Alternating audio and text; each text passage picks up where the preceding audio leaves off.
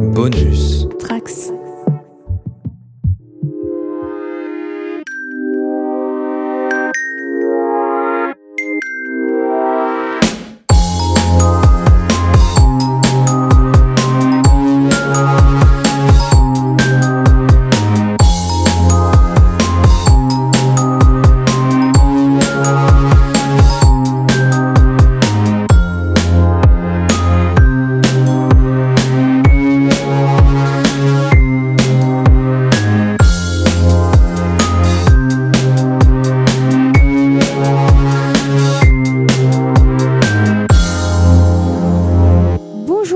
Et à tous et bienvenue dans le Lemon Adaptation Club, le podcast consacré aux adaptations en tout genre. Je suis ravie de vous retrouver après une pause de plusieurs mois qui aura vu beaucoup de choses se passer dans ma vie. Donc pour les retardataires, n'hésitez pas à rattraper notre dernier podcast en date, c'était au printemps et c'était Whiplash en compagnie de Florian, Vesper et Karl. Aujourd'hui, changement total de sujet puisque l'on va partir pour Los Angeles, mais pas de la manière dont Whiplash l'a fait puisque Whiplash était à New York en plus, donc ça n'a strictement aucun lien. Les États-Unis, on Je va dire. avec La La Land, c'est les États-Unis effectivement. Mais cette fois, c'est pas un réalisateur américain qui nous intéresse, c'est plutôt un réalisateur danois. C'est Nicolas Winding Refn qui a fait en 2011 Drive, adapté du roman de James Salis paru en 2005 et qui aura connu un succès interplanétaire et redonné un coup de boost à la carrière du réalisateur danois. Et aujourd'hui, pour en parler, je ne suis pas seule. Donc, euh, je me suis composé une équipe de gens que vous avez déjà entendus. Mais tout d'abord, on va commencer avec une nouvelle. Vous la connaissez sans doute pour sa chaîne YouTube et son podcast Demoiselle d'horreur. On accueille Judith. Comment ça va? Ça va, merci beaucoup de m'accueillir pour cette première fois dans ton podcast. Eh ben, merci à toi de, de t'être proposé. Euh, juste très rapidement, est-ce que tu es une fan de euh, Nicolas Winding Refn Est-ce que c'est juste Drive peut-être qui, qui t'emballe un peu plus que, que le reste? Ouais, je suis, je suis très fan de Drive, euh, pas le reste. Euh, après, j'ai pas, pas vu tout ce qu'il a fait, hein, mais en tout cas, je, je, je me suis euh, jetée euh, euh, comme la vérole sur le bac clergé euh, sur ses au- autres films après Drive, justement, parce que ça avait été une claque monumentale pour moi à l'époque. Vraiment, le, le film qui m'avait laissé mais à garde pendant plusieurs jours et que j'étais allée revoir un certain nombre de fois en salle. Et, et bah, grosse déception pour la suite, mais écoutez, tant pis, hein, je, je, garde, je garde mon amour pour Drive et le reste, bon bah voilà. Mais ça va être un point de vue intéressant parce que euh, je pense que ça va être, euh, ça va être un, un débat très intéressant de voir comment sa carrière euh, a été complètement bouleversée par Drive, autant auprès du public, autant que dans la perception qu'on a de son œuvre. Et dans la suite de nos invités, bah, vous la connaissez bien, hein, elle vient très souvent dans le podcast. Elle écrit pour Cinématrack, euh, dont on embrasse toute l'équipe. C'est Juliette, comment ça va? Bah écoute, euh, ça va bien et puis bah merci de m'avoir encore invité. Bah, merci à toi de. C'est toi aussi, je crois, qui, qui t'est proposé, si- Ouais, si, c'est je ne dis pas de bêtises. Euh, Est-ce que tu es plutôt comme Judith, à savoir que tu, tu sauves un petit peu Drive de la carrière de Refn, ou est-ce que aussi dans le reste de ce qu'il a fait, il y a des choses qui, qui t'intéressent? Alors moi pour le coup j'aime plutôt bien euh, Winning. Euh, J'ai jamais été une, euh, une ultra fan absolue ou quoi, mais il y a quand même beaucoup de choses que j'aime bien. Par exemple euh, sa trilogie Pusher, je, je la porte très très très haut. Par exemple Pusher 2 pour moi est aussi bon, voire meilleur que Drive. J'aime beaucoup Drive et, et j'aime enfin j'aime pas mal d'autres de ses films en fait. Même Only God Forgives euh, j'aime bien. Après il y en a d'autres avec lesquels j'ai plus de mal, mais Refn ouais globalement ce n'est c'est pas que Drive. Effectivement, bah, je, je suis un peu d'accord avec ton constat, et notamment sur Les God Forgives, Mm. euh, qui, à mon sens, s'est vraiment pris une vague de, de haine suite à, ce que, suite à ce que, le fait que ce soit pas Drive 2, alors que je trouve au contraire ça plutôt intéressant qu'il n'ait pas voulu faire euh, la, la suite, euh, même en gardant son acteur principal. Ouais. Et enfin, avec nous, euh, un autre habitué du podcast que vous avez notamment entendu il y a maintenant deux ans, que le temps passe vite, sur notre, sur notre podcast The Leftovers. Il, euh, il est un membre à part entière du coin pop et il a d'ailleurs fait un immense podcast sur le réalisateur dont on va parler aujourd'hui.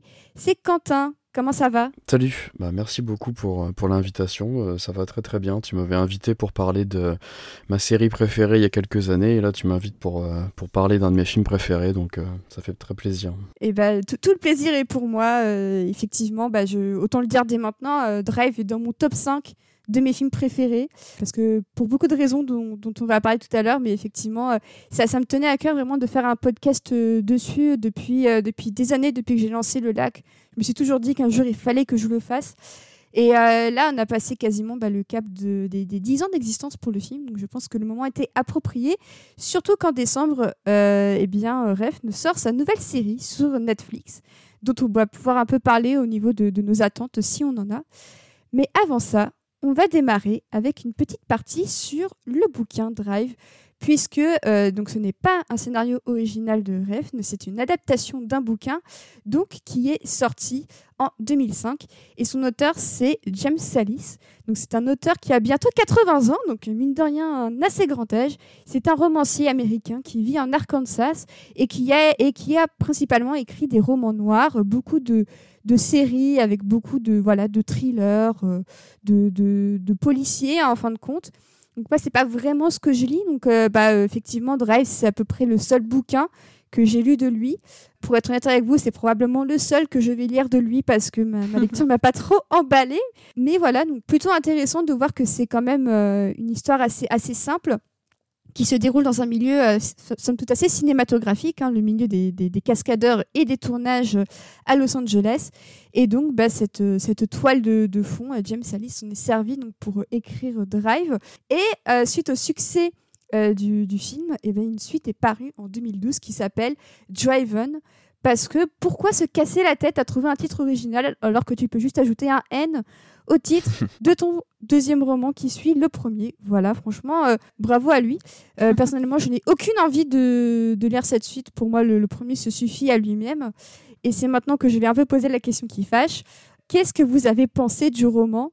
Est-ce que Juliette, tu, tu voudrais commencer? Euh, Oui, bien sûr. Alors, déjà, moi, j'ai euh, alors j'ai lu le roman pour le podcast, mais en fait j'avais déjà euh, approché le roman puisque quand, euh, quand j'étais en, en, licence dans mes cours de traduction, j'avais dû traduire le début du roman.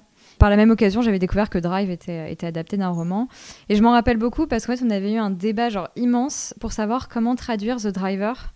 Puisque bah, dans ce roman, les personnages n'ont pas de prénom, ils ont tous des noms de, de, rôle ou de, stéréotype. Et donc, le personnage du chauffeur euh, est appelé euh, euh, The Driver. Et bref, on avait eu un, débat immense dans la classe, genre comment traduire ça? Est-ce qu'on laisse The Driver? Est-ce qu'on met le chauffeur? Enfin bref, en tout cas, la traduction française que j'ai lue finalement avait choisi le chauffeur. Et tout ça pour dire que du coup, j'avais déjà approché ce, bouquin un peu et je m'étais dit que ça n'avait rien à voir déjà avec, avec le film et j'étais intriguée et là du coup j'ai pu confirmer ça. Et du coup c'était bien en un sens parce que découvrir ce livre c'était un peu comme euh, découvrir une toute nouvelle histoire.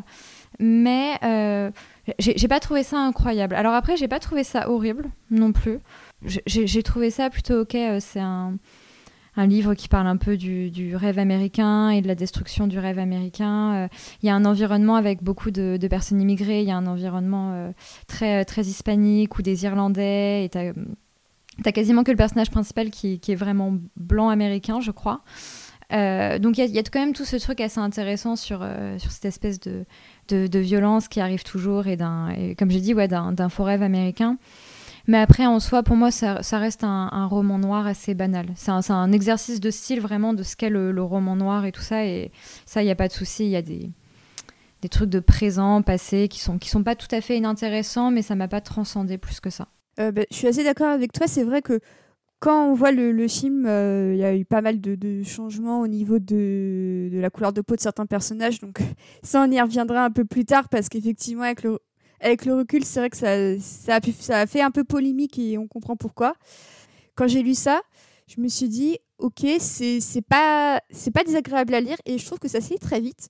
Euh, c'est quand même assez fluide, les chapitres sont assez courts, donc euh, je pense que j'ai dû lire le bouquin en, en 3-4 jours dans les transports, donc, euh, donc vraiment, bon, bah, la, vraiment la lecture de transport, hein, ni plus ni moins. C'est typiquement un, roman de gare dans, tous les sens du terme, hein, c'est pas forcément péjoratif, c'est juste c'est ce qu'est le roman. Hein. En fin de compte, on peut pas trop, euh, on peut pas trop le, le surélever euh, à ce niveau-là. Si, si, vous aimez pas les romans noirs, il y, y, a très peu de chances que vous puissiez adhérer à la proposition euh, du bouquin. Par contre, si vous aimez ça, il y a des chances que ça vous plaise parce que euh, j'ai pas mal de problèmes avec le style, mais je ne sais pas trop si c'est déjà la traduction ou pas. Et d'ailleurs, Juliette, tu dis que en français ils ont gardé le chauffeur et le chauffeur avec une majuscule au C. Mmh. Donc euh, c'est vraiment effectivement c'est plus que sa fonction, c'est vraiment son nom, hein, c'est prénom euh, le et euh, nom de famille chauffeur hein, limite. Je, je, rejoins Juliette un peu sur sur son avis global. Quentin, tu, l'as lu aussi du coup le, roman. Est-ce que tu peux un peu nous dire ton avis? Est-ce que tu seras plus sévère que nous ou alors plus plus sympa? Non, je vais vous rejoindre un peu. Globalement, j'ai trouvé ça un peu sympa sans plus. J'ai découvert le livre que récemment après ta proposition pour le podcast. Mais en fait, c'est bête, j'aurais peut-être dû le lire en, anglais parce que je pense qu'on y perd un peu avec la traduction française. et comme je connaissais du coup le film par cœur, globalement, j'ai pas trop aimé, mais ça se lit vite et bien quand même, comme tu, comme tu le précises. je trouve que c'est un peu inconséquent, ça fait un peu petite histoire. et globalement, la, temporalité éclatée comme ça, ça m'a. Heureusement qu'il y avait cet effet-là pour me, pour me maintenir euh, un peu sur le. J'étais toujours curieux de savoir sur euh, quelle partie de, du, du, récit on pouvait retomber euh, sur le chapitre d'après. Parce que ce découpage-là, le chapitre très très court, de quoi 3-5 pages grand maximum ça permet un peu quelque chose de, très dynamique à, lire, mais dans l'écriture même, je j'ai pas trouvé ça vraiment très bien, j'ai pas trouvé ça vraiment enfin, hyper euh, intéressant, je dirais. Euh, après, du coup, j'ai quand même apprécié toute la, la, partie, enfin, toutes les différentes parties qui, qui permettent d'étoffer un peu, surtout les, les, les backstories le, de, de, certains personnages qu'on voit peut-être moins dans, dans, le film. Je pense surtout, par exemple, à, Bernie ou, euh, ou Nino, par exemple. Et puis bah, globalement, après, je pense qu'on rentrera peut-être plus dans le, dans le vif du sujet, mais euh, sur toute la partie autour de, Irène, euh, j'étais vraiment surpris parce que j'avais, je m'étais jamais intéressé du tout à, à, ce livre-là, et du coup, je m'attendais pas à ce, que, à, ce que le, euh, à ce que le film ait pris cette, ce parti pris-là de développer beaucoup plus ce personnage-là. Donc globalement, sympa sans plus, je dirais. Mais c'est quand même un, un, chouette complément, en fait, mine de rien. Euh, si on a vraiment autant aimé le film que, nous, euh, je pense qu'il faut quand même avoir lu ça. Ça se lit euh, très très rapidement, c'est moins de 200 pages et c'est une approche assez différente. Donc je le garde quand même dans, dans ma bibliothèque et je le conseille quand même. Oui, bah pareil, moi ça, ça restera quand même dans ma bibliothèque parce que on ne sait jamais. Et puis, c'est, bah, déjà, c'est un souvenir de podcast. Hein. Je, garde tous les livres et tous les DVD que j'ai traités dans le podcast parce, que, parce que voilà, c'est, un peu un travail qui, a pris beaucoup, beaucoup de temps. Donc, euh, effectivement. Euh. Mais en plus, moi, j'avais, eu le bouquin, mais il y a au moins 5-6 euh, ans. À l'époque, c'était un concept où c'était une, société qui faisait des, des box en mettant des, DVD de films assez connus et, tout et en mettant tout autour des objets qui le rappellent un petit peu. Et donc, pour Drive, il y avait eu bah, le Blu-ray, il y avait eu le bouquin. Il y avait une casquette euh, comme celle que Ryan Gosling porte au début du film avec le logo Los Angeles. Donc ça, je la garde très précieusement, inutile de vous le dire. Et il y avait aussi euh, une sorte de, petit carton avec un scorpion dessus et à l'intérieur des, euh, des cure-dents. Donc c'était vraiment très, très spécifique. Et j'ai encore, je n'ai pas touché à ces cure-dents, je les garde très précieusement aussi. Donc je pense que cette boîte n'existe plus, cette société n'existe plus, je crois qu'elle a très vite fait faillite, mais elle m'aura permis au moins de découvrir que euh, euh, Bad Drive à la base c'était un bouquin. Mais tu sais que j'ai eu le bouquin, pardon, j'ai eu le bouquin avec la même boîte. Ah oui? Comment ça s'appelait déjà? Mais je sais plus du tout, mais c'était drôle. Je sais plus du tout. ouais, c'était c'était genre la movie box, enfin vraiment un, truc comme ça. Mais l'idée était super bonne. Mais je pense que ça, ça cartonnerait aujourd'hui, mais euh, mais à l'époque, je sais que j'avais pris celle de Taxi Driver aussi, et il y avait un bouquin euh, de Scorsese dedans. Enfin, l'idée était très bonne, mais, euh, mais ça n'a pas trouvé son public. Mais effectivement, voilà, donc euh, Juliette et moi, voilà, on a, on a réussi à en profiter au même moment.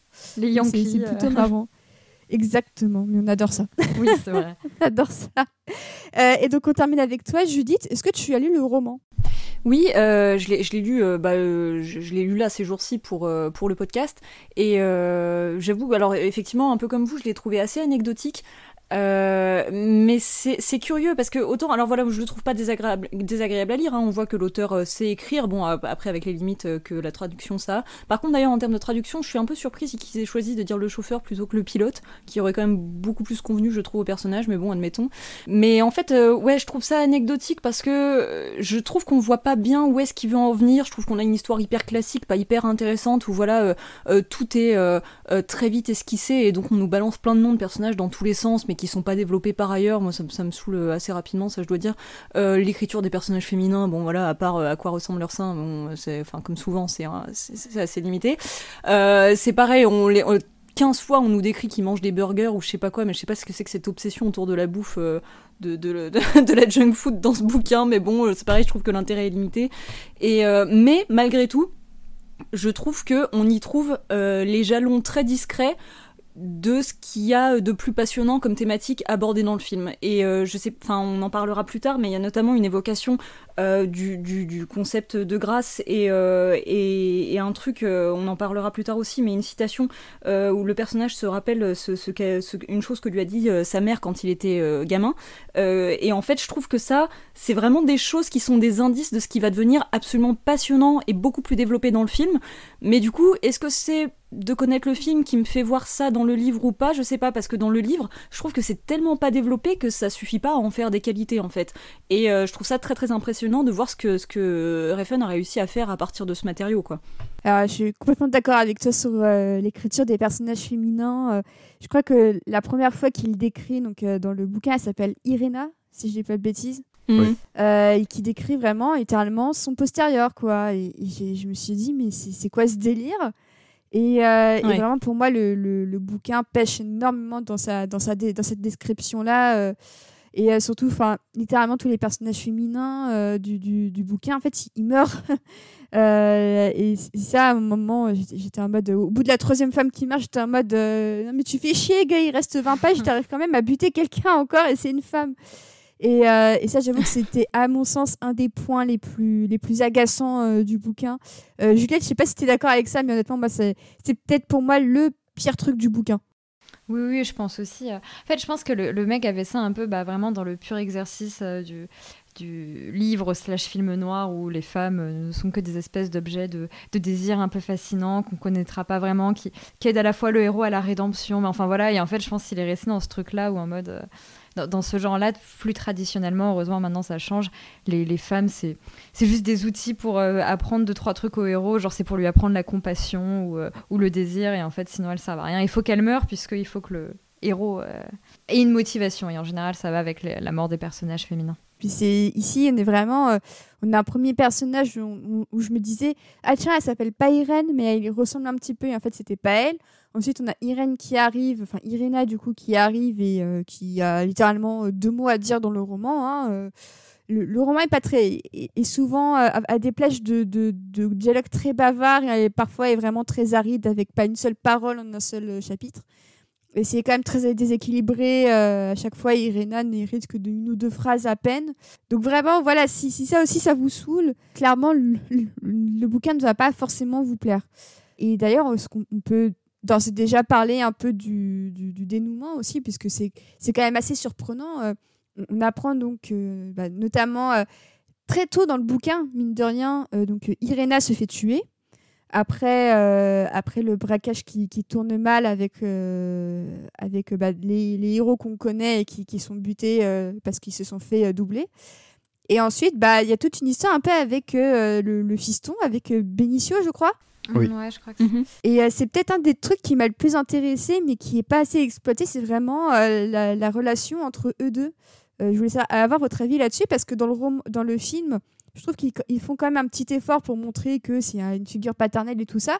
Mais dans le roman, je pense que ça aurait pu aller beaucoup plus loin. Ah bah oui, c'est sûr, mais ils le, font à peine, quoi. Si ma mémoire est bonne, genre, il, lui reste du coup que l'enfant, et en fait, il le donne à adopter assez rapidement, non? Enfin, je crois. Ouais, ouais, c'est ça. en, en, fait, il, euh, le, ouais, l'enfant est placé très vite et en fait, euh, il est juste mentionné rapidement euh, lors du chapitre d'après qu'en gros, il lui écrit des lettres et que du coup, Benicio lui renvoie des dessins en échange et qu'au bout d'un moment, ça s'arrête parce que le, numéro de, de l'orphelinat ou je sais, je sais pas où il est n'est plus attribué et puis point barre quoi. C'est très cruel. C'est plié, c'est plié très très vite quoi, ouais. C'est exactement comme avec le, le chat du doc en fait. C'est marrant parce que c'est exactement la même chose. Il s'attache à quelqu'un, la personne meurt, et en fait, il gère euh, Benicio exactement comme il gère le chat du doc. C'est très bizarre.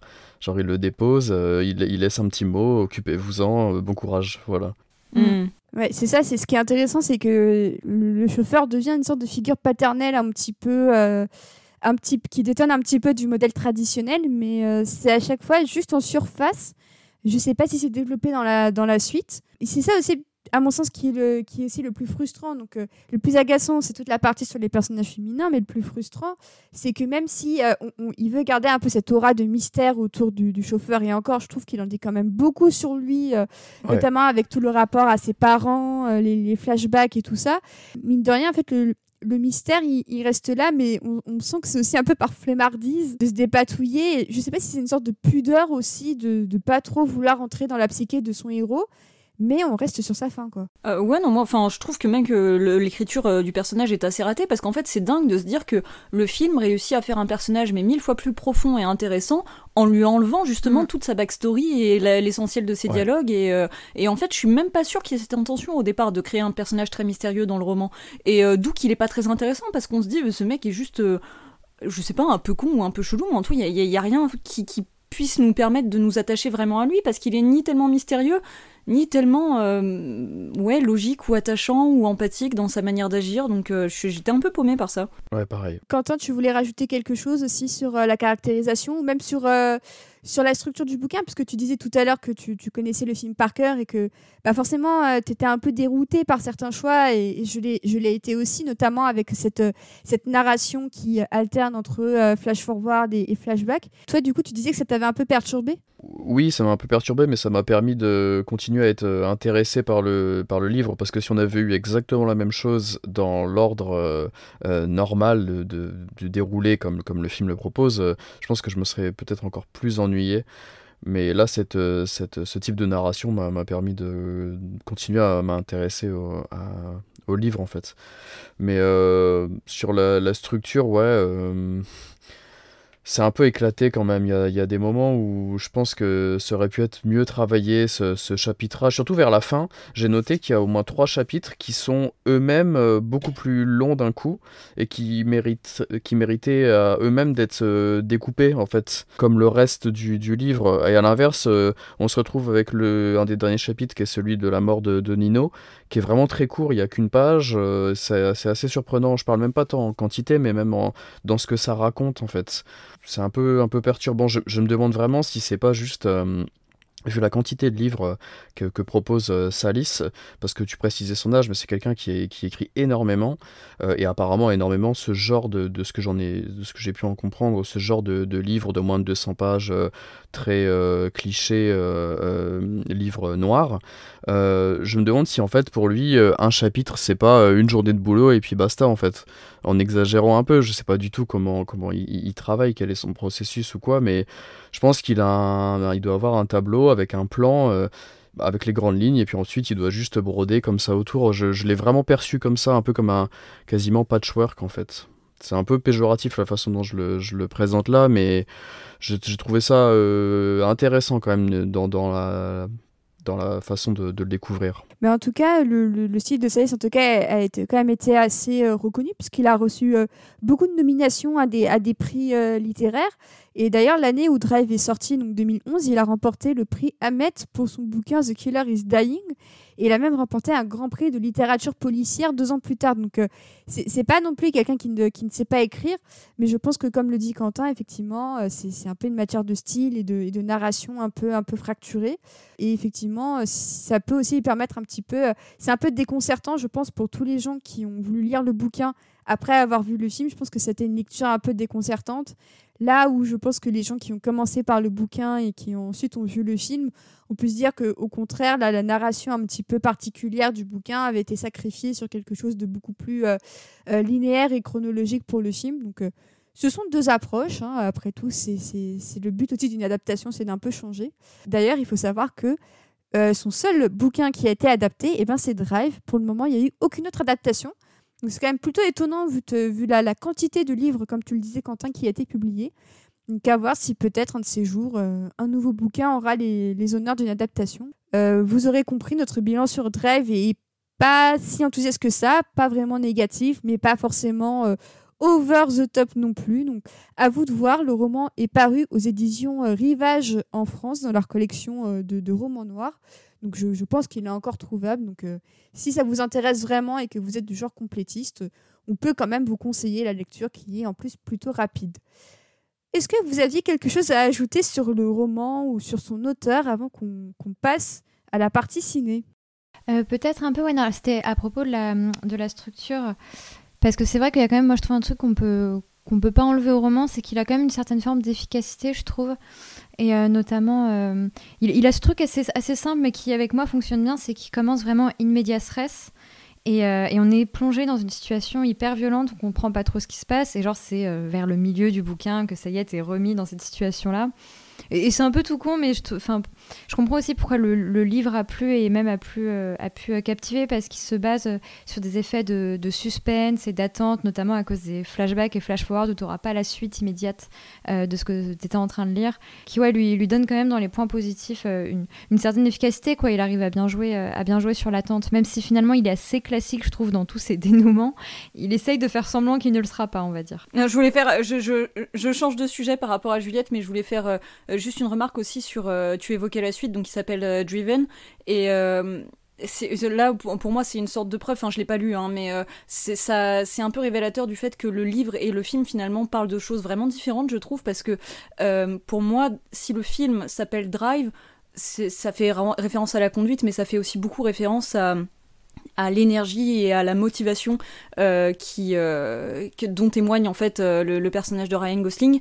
Et enfin, j'y reviendrai aussi plus tard dans les thématiques du film, mais en fait, pour moi, le concept de genre driven, donc c'est-à-dire genre on est arrivé, on est fixé, on bouge plus, c'est complètement antinomique au personnage et à ce que raconte le film. Donc je je sais pas ce que raconte la suite du bouquin, mais pour moi, ça peut pas ça peut pas aller avec le film. Je pense pas qu'on pourrait faire un film suite du, du, film tel qu'on le connaît, Drive, qui soit fidèle au bouquin euh, Driven, quel qu'il qu'il soit en fait. Oui, surtout que bon bah la, fin du film est quand même assez euh, à la fois très ouverte, très euh, métaphorique, mais moi j'aime j'aime l'idée que bon on y reviendra plus tard, mais de mon côté j'aime l'idée que le film est une fin qui te permette de te dire il n'y a pas de suite possible parce qu'il est un peu mort le, mec est dead en mm. fait. Il s'est pris quand même pas mal de coups de, trucs pointus. Enfin, il y a très peu de chances qu'il y survive. Euh, après, effectivement, le, film laisse planer l'ambiguïté. Mais justement, en fait, j'ai trouvé ça dommage qu'un an après la sortie du film, on annonce un nouveau roman et paf, le mec est vivant.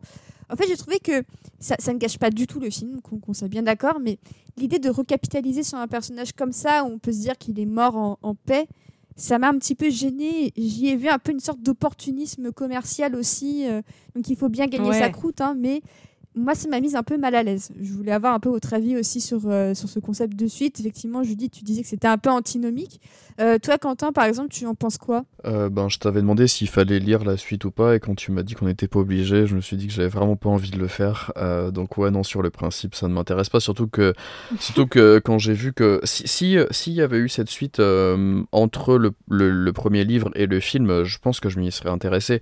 Mais là, effectivement, comme tu le précises, ça a été fait juste après la sortie du du film. Euh, donc non, non, ça m'intéresse pas. Je serais curieux de savoir si les droits du, de cette suite ont été rachetés euh, également ou pas, parce qu'on sait que les droits du livre euh, Drive ont été achetés longtemps, à, enfin pas longtemps après la sortie du, livre, en fait longtemps avant la sortie du film, puisqu'il y avait déjà eu un premier projet qui, qui avait été développé par, par Universal avec Hugh Jackman dans le rôle titre. Et je serais curieux de savoir si euh, il, y a, il, existe, enfin les droits ont été rachetés pour, pour la suite aussi ou pas. Mais de toute façon, ils comptaient en faire une franchise à la base. Ah oui? Moi, c'est ce que j'avais lu aussi, que quand, ouais, quand ils ont eu les droits il y a très longtemps avec Hugh Jackman, ils avaient au début un espèce de projet euh, d'en faire une franchise. Donc je sais pas si c'était lié à la suite du bouquin, mais heureusement ils ont arrêté ce projet, mais, euh, mais ils ont eu envie de faire ça à un moment. Bah, surtout que je lis le pitch du bouquin, c'est le chauffeur s'est retiré à Phoenix, victime d'une agression, il perd sa femme et découvre qu'il est victime d'une vengeance. Ah tiens, encore une femme au frigo. c'est bon, visiblement il n'y en a jamais assez au frigo. Il, ça, il va commencer à manquer un peu de place ce frigo, hein, ça mais, mais bon. Euh, du coup, donc vous aurez compris aussi qu'on n'est pas ici spécialement intéressé par une suite pour, euh, pour Drive et que le, voilà, le, roman, le premier du nom, donc Drive sans haine à la fin, eh bien c'est suffisant pour profiter des aventures du chauffeur, euh, euh, cascadeur euh, et papa quand, quand, la situation nécessite qu'il soit papa. Donc voilà, ça lui arrive de temps à autre, hein, pourquoi pas. Mais écoutez, je pense qu'on a beaucoup parlé du livre, on va passer au cinéma. Et avant de parler du film en particulier, on va faire un point sur un réalisateur dont on n'a pas encore parlé dans le podcast. Et pourtant, je sais que eh ben, c'est quand même un réalisateur assez, euh, assez discuté, assez controversé, même depuis euh, Drive, même depuis un peu avant. Donc on va parler de... Alors, donc, Juliette dit Nicolas Winding Refn. Moi, je dis Refn. Hmm. Je ne sais pas comment ça se prononce exactement. Moi non plus. Hein. Donc j'avoue que... À une époque, j'avais une amie danoise ah. qui, euh, qui, qui, avait rencontré des membres de sa famille, je crois, ou en tout cas, bref, qui, qui savait euh, prononcer son nom correctement. Et je me risquerais pas à, limiter, mais de toute manière, ça restait très loin de tout ce qu'on peut faire. Donc moi, je m'en tiens à Refn, mais euh, on n'y arrivera pas de toute manière. Je, sais pas. Pas de souci. Bon, bah, je pense que je vais passer à Refn pour que ce soit plus agréable pour les auditeurs et qui se disent que oui, on parle bien de la même personne. Donc, c'est un réalisateur, scénariste, producteur et il a même été acteur d'ailleurs. Donc il est né en 1970 à Copenhague, c'est un réalisateur danois. C'est le fils d'un monteur à la base, donc il s'appelle Anders Refn, et d'une photographe. Donc euh, c'est plutôt intéressant de voir que dès tout petit, il a grandi dans un milieu plutôt, euh, plutôt cinématographique et qui aime les images et qui aime en prendre soin. Donc euh, il, a, il a déménagé aux États-Unis étant enfant, donc c'est notamment pour ça aussi qu'il sait aussi bien parler anglais. Et voilà que dire, si ce n'est qu'il a commencé effectivement sa carrière au Danemark et que Drive est son premier film américain. Euh, donc il aurait quand même attendu plus d'une dizaine d'années, hein, donc bien installé dans sa carrière pour le faire. Donc un de ses premiers films anglophones, c'est à Bronson, avec euh, Tom Hardy dans la peau du célèbre prisonnier le plus dangereux et le plus violent d'Angleterre. Un biopic plutôt marrant d'ailleurs, qui, essaie de s'affranchir de quelques contraintes aussi euh, du, biopic traditionnel. Un exercice de style que je vous conseille, hein. c'est pas mon préféré, mais je lui trouve beaucoup de qualité, dont son acteur principal. Euh, qui est à mon sens dans ce rôle le, plus effrayant. clairement, pour moi, Bane, c'est un peu de la peau de banane à côté, à côté de Bronson. D'ailleurs, je voulais vous poser comme ça une petite question. Vous avez un film préféré à part Drive de, de Refn ou euh? Bah, Moi, comme je disais, il y a Pusher 2 que je mets vraiment euh, sur un pied d'égalité que je trouve euh, formidable. Enfin, vraiment, j'aime beaucoup, beaucoup Pusher 2. Que, je, ne sais pas si je le préfère. fut un temps, je le préférais. Maintenant, je suis plus sûre. Mais pour moi, il est vraiment au moins équivalent. Euh, bah moi j'aime beaucoup alors j'avoue tout moi j'aime beaucoup Les God Forgives et j'aime beaucoup The Neon Demon aussi euh. ah ouais c'est trop bien ça c'est alors c'est une opinion hyper controversée mais euh, je, trouve ça sa deuxième partie de carrière intéressante dans un, dans un sens différent de la première. Euh, euh, Judith, donc toi, à part Drive, il n'y a pas grand-chose qui, qui, te tente, même pas son épisode de Miss Marple, par exemple? Non, mais en fait, euh, c'est un réalisateur dont, dont je suis loin d'avoir tout, vu. Justement, j'ai pas vu les films d'avant Drive, il faudrait que je le fasse, mais comme j'ai été un peu découragée par ceux d'après, bon, j'ai du mal à me motiver, mais il faut que je le fasse quand même. mais non, Only Gone Forgives, effectivement, ça avait été une, une énorme déception pour moi. Et je lui avais redonné une chance, du coup, avec The Neon Demon, parce que c'est vraiment un film qui, qui aborde en surface tout ce que j'aime, toutes de, fin, plein de thématiques et de tentatives esthétiques qui sont hyper importantes pour moi, mais au final euh, que je trouve euh, pour ma part totalement raté. Euh, et je n'y ai juste, je, n'y ai vu que comme beaucoup de gens un gigantesque ego trip, et donc du coup j'avoue que je suis pas allée voir plus loin depuis. Je pense que Bronson pour, pourrait te plaire, et je pense aussi que la trilogie Pusher, comme le disait Juliette, je pense aussi que ça pourrait t'intéresser. Bah ouais, ouais, franchement. C'est pas de la violence pour la violence, Bleeder, mais quand même un, petit peu. Mais bon, bah c'est son esthétique, c'est des parties pris, et voilà, chacun s'y retrouve. Ouais, ouais, non, mais écoute, effectivement, euh, du, du refun avant melon, euh, ça, ça, peut m'intéresser. Que je me motive. Attention. Hein. Avant qu'il invite des gens à la cinémathèque pour toucher ses mains. Non, véritable anecdote, hein. j'étais à la, masterclass de, de Vinning Refn à la cinémathèque et, et, on posait des questions, quoi, normal. Et à un moment, il dit euh, oui, euh, euh, à la fin, je choisirai qui a posé la question la plus intéressante. Donc vers la fin, il dit, je sais pas, il, dit à une meuf qui avait posé, je sais plus quelle question, qui était en effet la question la plus intéressante d'ailleurs. Il lui dit, toi, c'est toi qui as posé la question la plus intéressante. maintenant, tu peux venir sur scène et, et comme j'ai les mains les plus les plus belles et les plus douces de la terre, et ben tu auras l'honneur de les toucher. Et genre, elle est venue pour toucher ses mains. C'était genre un délire. Alors moi j'ai, moi j'ai une anecdote plus marrante pendant, pendant qu'on y est, c'est que j'ai effectivement vu euh, Refun, mais il était venu pour euh, The Neon euh, et en fait il avait fait une série bah, justement un peu de Q&A où il était là avec euh, Elle Fanning. Et en fait en fonction des questions, s'il trouvait, ça que trouvait que c'était intéressant, il y répondait. Et s'il trouvait que non, il donnait la parole à quelqu'un d'autre. Donc de base le dispositif était, était bon et était ce qu'il est mais il, était venu avec des cadeaux pour les questions qu'il appréciait. Ah, Moi, j'étais, euh, c'était euh, au cinéma des Lilas, donc en plus une très belle salle, un, très beau cinéma. Donc, euh, je, lève ma main pour poser ma question au risque de me prendre un énorme vent, mais je me dis bon bah pourquoi pas, hein, la, vie est trop courte. Et euh, donc je lève la main une première fois, euh, ça ça fonctionne pas. Je vois deux trois personnes qui se prennent des vents, mais d'autres qui gagnent des trucs. Et à chaque fois, il est en mode bah, félicitations, viens sur scène récupérer ton cadeau. Il leur faisait une poignée de main et tout ça, donc euh, très très cordial, très drôle, mais très très sympa. Et enfin, au bout de deux trois tentatives, il y a Elle Fanning qui me voit, qui donne un, un, un coup de un coup de coude à, à Refn en disant regarde la meuf en vert, elle veut te poser une question. Ok, je, me lève. En fait, moi, c'était une question sur euh, sa collaboration avec euh, Cliff Martinez à la musique, que je trouve euh, incroyable, selon que ce soit un film ou une série. Je trouve que leur collaboration fonctionne trop bien. Enfin, bref. Et donc, je pose ma question comment ça s'est fait la collaboration? Est-ce que ça a été différent des autres projets qu'ils ont fait ensemble? Il y répond très, très, très gentiment. Et puis, il regarde Elle Fanning et il fait C'était une bonne question, bah, descendez et vous allez avoir un cadeau. Et donc, j'ai reçu euh, le, le- le disque de la BO du film. Elle Fanning m'a fait un énorme câlin et j'ai serré la main à Refn et je suis remontée dans mon Et siège. donc, a-t-il les mains les plus douces de la Terre Sur le coup, j'étais tellement obsédée à l'idée d'avoir fait un câlin à Elle Fanning Ouais, je comprends. que je ne sais pas. Ouais. je ne sais sincèrement pas. Ma perception de Refn est, est un peu biaisée à, à cause de cette anecdote. Donc, euh, donc voilà. Et euh, oui, donc avec tout ça, avec toutes ces histoires de mains, euh, toute cette histoire de mains, euh, donc on en oublierait. Donc effectivement, gros- grosse carrière. Donc il commence en, en- au milieu des années 90 d'ailleurs avec avec Pusher, avec le début de cette trilogie. Ensuite, donc on a Bleeder, on a Inside Job, on a la fin de la trilogie Pusher, avec notamment un gros rôle pour euh, Matt Mikkelsen, qu'il retrouvera plus tard sur Le Guerrier Silencieux, qui est peut-être, pour moi, c'est son film le plus, le plus radical euh, comparé à tout ce qu'il a fait après. hein. De, quand, quand je vois des gens dire Ah, The God Forgives ou Neon Demon, je me dis, en fait, Le Guerrier Silencieux, c'est euh, mille fois plus expérimental et euh, radical dans son absence de dialogue et dans cette violence euh, primale, pure et dure. Ouais. Euh, donc euh, Judith, si t'aimes si t'aimes les, les gens qui sont retirés des tripes, euh, n'hésite pas, hein, Allez. ça peut Allez. te plaire. ça, ça peut te plaire. C'est le seul que j'ai pas aimé jusqu'ici. hein. J'allais dire tout à l'heure, j'ai pas osé vous couper, mais, mais j'ai l'impression que pour le peu que, que je te connais, Judith, je pense que ça peut être celui qui t'intéressait le plus, en fait, celui-ci, hein, Valhalla Rising. C'est le plus. Ouais. Très bien, très bien, mais je je, note. suppose, hein, vraiment, mais après. Le plus horrifique. Ouais, je pense, ouais, dans l'idée, un peu, ouais.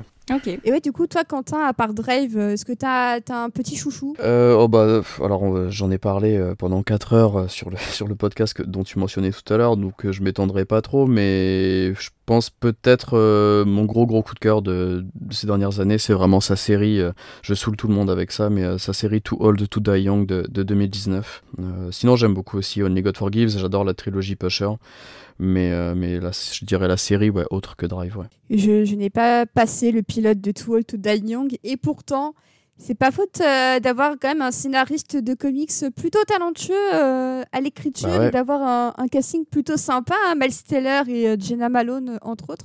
Mais il faudrait que je retente avant sa prochaine série. C'était, c'est pour moi, c'est vraiment une série que tu vois sur grand écran parce que sur petit écran, le rythme est tellement lent que tu as le temps de, de regarder ton téléphone plein de fois euh, parce que il y, a- il y a des silences de 10 secondes entre chaque scène et faut, faut prendre l'habitude de ce rythme-là et c'est- pas évident. euh, mais clairement, bon, faudrait que je, lui redonne une chance parce que ce que j'en avais vu visuellement, euh, c'était quand même assez, assez dingue. Et puis tu, tu parlais tout à l'heure de Cliff Martinez, mais pour moi c'est le projet sur lequel il, il s'éclate le plus en fait. Ah oui, j'adore la, le- j'adore la musique aussi ouais, de, de la série, elle est top.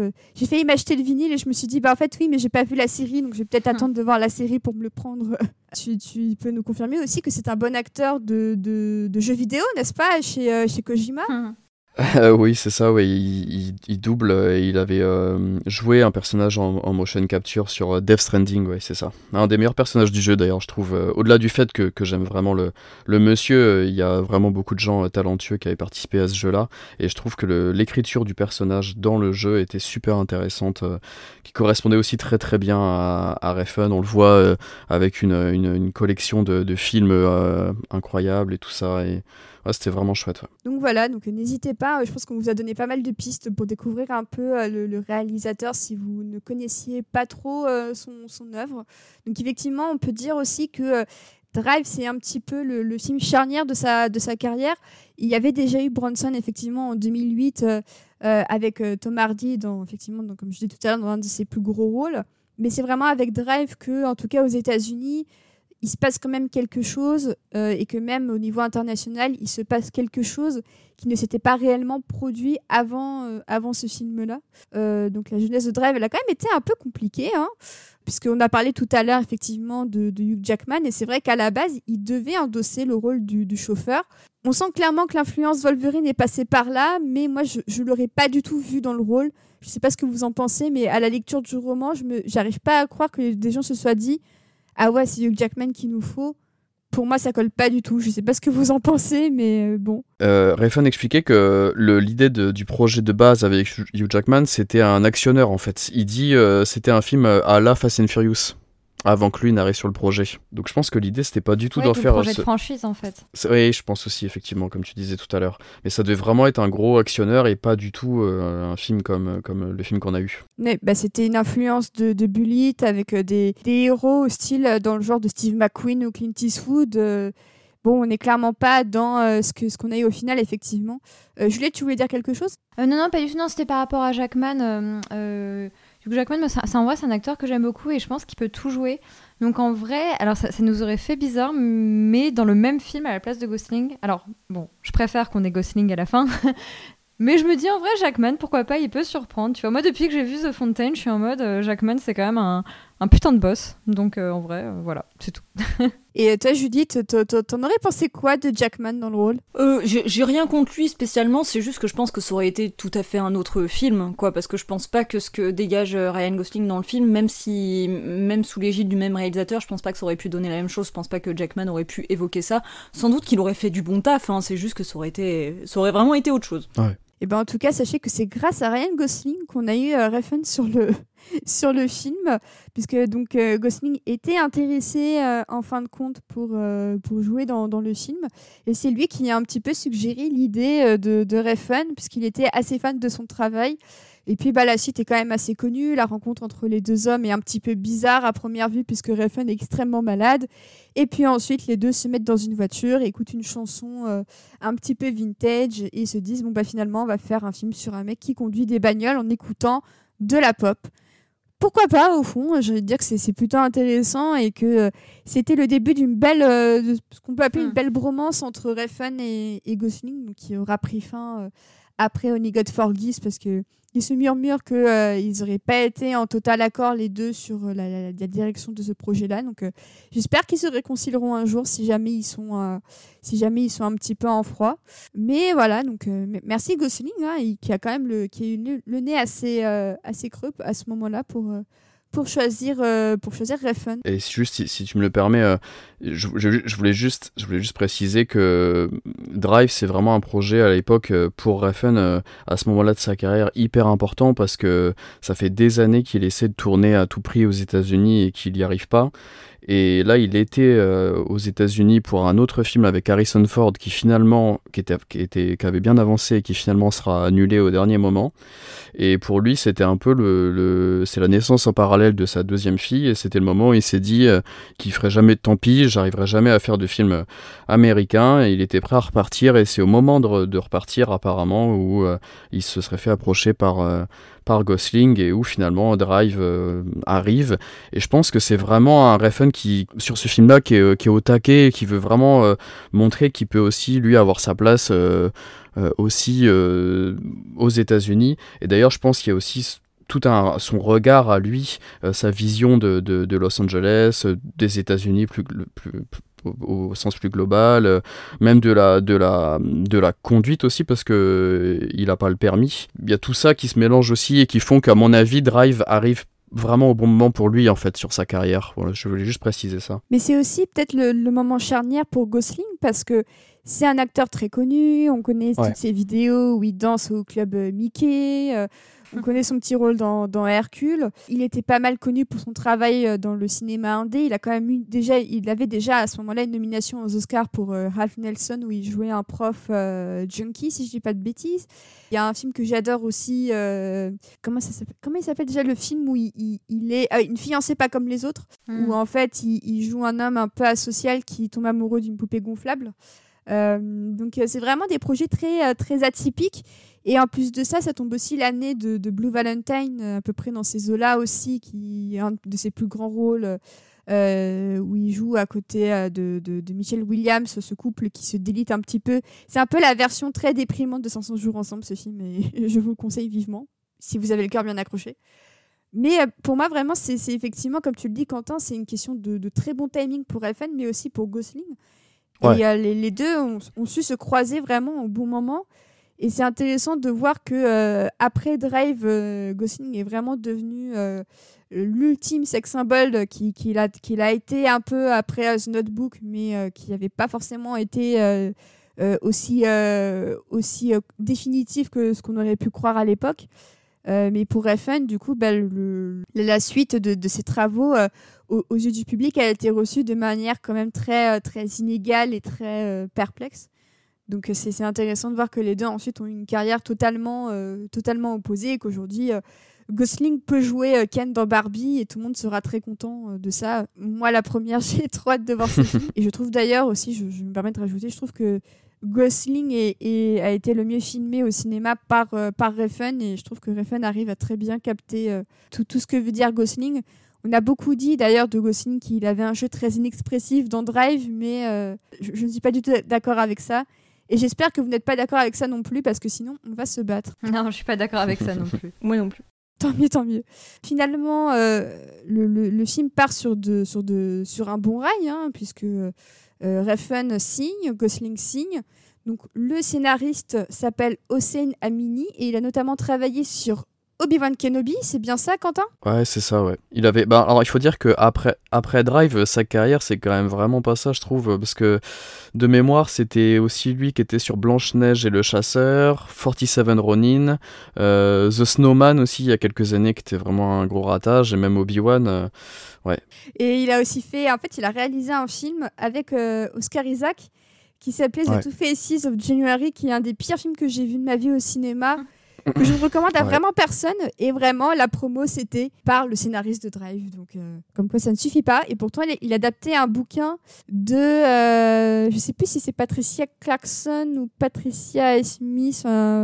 et non, ça ne le, ça le faisait pas du tout. Donc, clairement, Drive aussi, euh, c'était vraiment les étoiles étaient alignées pour que lui écrive un, très bon script que Refn l'adapte très bien avec ses images et que Gosling soit, soit en tant qu'acteur. Et voilà, pour moi, Obi-Wan n'était pas vraiment une réussite en matière d'écriture. Donc, euh, clairement, aussi Namini, c'est un, peu mitigé dans l'ensemble, mais au moins sur Drive, il aura fait le taf d'une très bonne manière. Du coup, la suite du casting, donc, euh, on a notamment euh, Brian Cranston, qui est là dans, un de ses rôles cinématographiques peut-être les plus chouettes, les plus intéressants, puisqu'il n'a pas non plus fait que des chefs-d'œuvre. Hein. c'est plutôt à la télévision qu'il arrive à faire, à faire les choses proprement également Christina Hendricks aussi. Donc euh, toute cette école un petit peu des séries euh, AMC de l'époque, donc euh, Breaking Bad, Mad Men. c'est plutôt marrant de voir que le casting est quand même très, très télévisuel, à l'exception peut-être bah, de, de Carey Mulligan justement dans le rôle de Irène. Et à ce moment-là, bah, c'est un des choix de casting les plus, les plus intéressants puisque à la fois elle, joue très très bien le rôle d'Irène et, et, son alchimie avec Gosling est très très bonne et en même temps bah, il faut dire un peu les termes, c'est que c'est une actrice blanche qui joue le rôle d'une femme mexicaine. Du coup, on va pas se mentir, ça fait un peu polémique. Est-ce que vous pensez qu'aujourd'hui un shot casting passerait comme ça aujourd'hui ou est-ce que ça, il serait laminé à raison, vous pensez? Euh, Oui, non, en fait, effectivement, oui, oui, je pense qu'aujourd'hui euh, ça, ça, ça ferait peut-être euh, du bruit et tant mieux. Après, c'est juste que moi, parfois, j'ai été, je sais qu'à la lecture du livre, j'ai aussi parfois été dérangée par la manière dont étaient évoquées les ethnies des gens. Je trouvais qu'on fonctionnait beaucoup au cliché, parfois avec un regard un peu méprisant en plus sur ces clichés ou je sais pas, je trouvais ça un peu bizarre, qu'il y avait une utilisation un peu étrange justement de, des ethnies de chacun et de ce que ça représentait, et notamment euh, des aspects euh, euh, hispaniques des femmes, et donc notamment du personnage d'Irina. Donc à la fois, je veux dire, je, enfin, je, je, ça aurait été mieux si tu veux d'avoir une représentation correcte d'une femme hispanique, certes.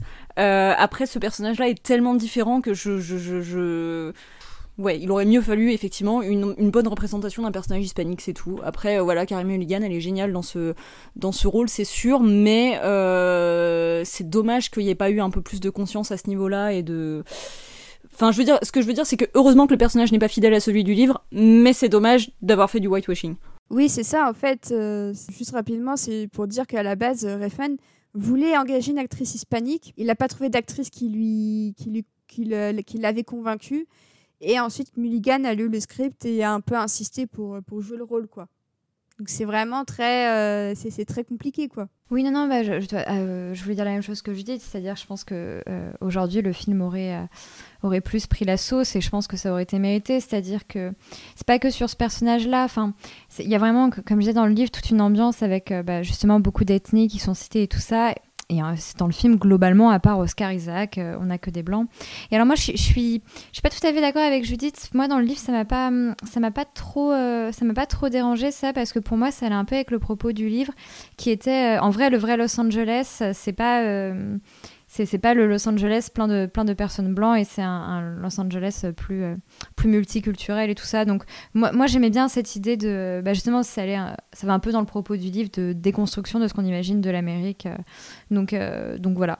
Mais dans tout, ça pour dire que je trouve Carey Mulligan... très, très forte dans le rôle et qu'elle est super et que c'est vrai qu'en vrai c'est pas c'est pas le même personnage mais je trouve quand même ça dommage et, et je sais que aujourd'hui j'aurais été la, la première à, souffler euh, si j'avais vu euh, ce, ce, whitewashing. C'est marrant parce que sur l'édition Blu-ray que, que j'ai, que euh, il y a un QA en, en, bonus. Et c'est la première question du, du QA en fait. Il y a quelqu'un qui, qui, demande tout de suite à Refn comment ça se fait que, que Irena est devenue Irène? Et donc ouais, il se justifie comme, comme tu le précisais que, en disant qu'il trouvait pas du tout d'actrice pour ce rôle-là jusqu'à ce qu'il rencontre Carey Mulligan. Et il explique que Carey Mulligan ressemble, lui faisait vraiment penser à sa femme et que du coup, ça lui, elle a un côté euh, pur, il dit, euh, et que du coup, euh, comme il voulait vraiment, euh, pour lui c'est un, un, film avec une histoire d'amour, Drive, il, s'est dit ça marchera tout de suite, et il a tout de suite engagé elle, il se justifie comme ça, mais ouais, c'est assez surprenant parce que quand j'ai, commencé le livre, je sais, j'étais pas du tout au courant de ça, et j'étais assez surpris, mais vu la place que du coup le personnage a dans le film, peut-être que c'est pour le mieux du coup maintenant, je, je sais pas. De toute manière, c'est un peu, c'est toujours la même chose avec ce genre de problème de représentation, en fait, c'est s'il n'y avait pas de problème de représentation, enfin en tout cas de d'équité dans les représentations et de davantage d'égalité, en fait, on s'en ficherait. C'est juste que dans le contexte actuel où euh, il y a un whitewashing énorme dans toute l'industrie du cinéma, bah, bah ça fait chier, quoi. Mais dans l'absolu, euh, pris en dehors de tout contexte, ça, devrait pas impacter le film et, euh, encore moins sa qualité. Mais euh, voilà, le fait est que euh, ce serait bien que les artistes, même s'ils n'ont pas envie de s'encombrer de ces questions-là quand ils marchent au feeling, bah prennent le temps malgré tout de d'y prendre un peu, enfin d'y faire un peu attention. Après, je peux comprendre aussi parce que clairement, le rôle d'Irénée est quand même hyper cliché, quoi je, trouve presque la représentation d'Irena un peu, un peu raciste. C'est dans le bouquin, c'est-à-dire qu'elle est juste là pour avoir un, un, cul euh, magnifique bah selon le chauffeur. Et, et, on entre, et c'est vraiment du stéréotype pur et dur euh, de, de la femme latina euh, qui a un gros cul, en fait. Et, c'est vraiment pas agréable à lire en soi. J'aime bien l'idée que Sally représente effectivement euh, toute la, multiculturalité de, Los Angeles parce que c'est une ville multiculturelle. Que effectivement le, film à, ce niveau-là et même au-delà d'Irena ne fait pas forcément d'efforts dans cette direction-là pour, euh, pour montrer toute cette, euh, toute cette diversité-là alors que, que c'est bien dommage. C'est vraiment dur parce que on voit par exemple que quand il y a eu des cas de, de whitewashing récemment, euh, par exemple, je repense alors, bon, c'est un film épouvantable, hein, mais le Hellboy de Neil Marshall, justement, tiens, hein, puisqu'on parle encore de lui, à la base, ils avaient engagé un acteur blanc pour jouer l'un des rôles euh, les plus importants du film. Sauf que ce personnage-là, à la base, en fait, il est, coréen dans, la BD, si je dis pas de bêtises, si ce n'est qu'au moins il est asiatique. Donc clairement, il y a eu un gros backlash qui a commencé. Et tout le monde s'est dit, mais c'est quand même ridicule. Prenez un acteur asiatique, en fait. Si, si, le rôle est asiatique, euh, c'est la moindre des choses. Et euh, finalement, ils ont rétro-pédalé quelques jours plus tard. Donc l'acteur s'est retiré de, lui-même. Donc euh, Ed Skrein, si je dis pas de bêtises, il s'est retiré. Et ils ont finalement casté donc euh, Daniel Dekim, donc qui jouait notamment dans, Lost. Et au final, bah, ça s'est très bien passé parce que le studio a compris son erreur. L'acteur lui-même a compris son erreur, donc ça, ça arrive pas souvent. Et Wink Wink, Scarlett Johansson sur Ghost in the Shell, par exemple, quand les acteurs se rendent compte qu'un rôle euh, n'est peut-être pas approprié pour eux, c'est toujours bien, à mon sens, quand ils s'en rendent compte. Donc là, je ne sais pas ce qui s'est passé euh, pour que euh, finalement Kerry Mulligan se dise bah tiens, le rôle est latina, mais je vais quand même y aller. On peut pas réécrire l'histoire, mais c'est vrai que à défaut de pouvoir réécrire l'histoire, c'est mieux si on, on, tente de corriger ça et d'éviter ce type de situation à l'avenir. C'est un débat assez épineux. Oui, voilà, c'est ça. Tu voulais dire quelque chose, euh, Quentin? Euh, Non. Non, pardon, non, c'est moi qui, c'est moi qui euh, approuvais ce que tu disais, mais oui, effectivement, moi je trouve que l'ethnie de Irina est, assez fétichisée dans, dans le livre et que du coup, c'est aussi une manière, entre guillemets, de l'éviter, sauf qu'il faut pas que ce soit la solution de facilité et qu'il faut juste aussi pouvoir représenter des femmes latinas sans les fétichiser de par leur ethnie, quoi. C'est...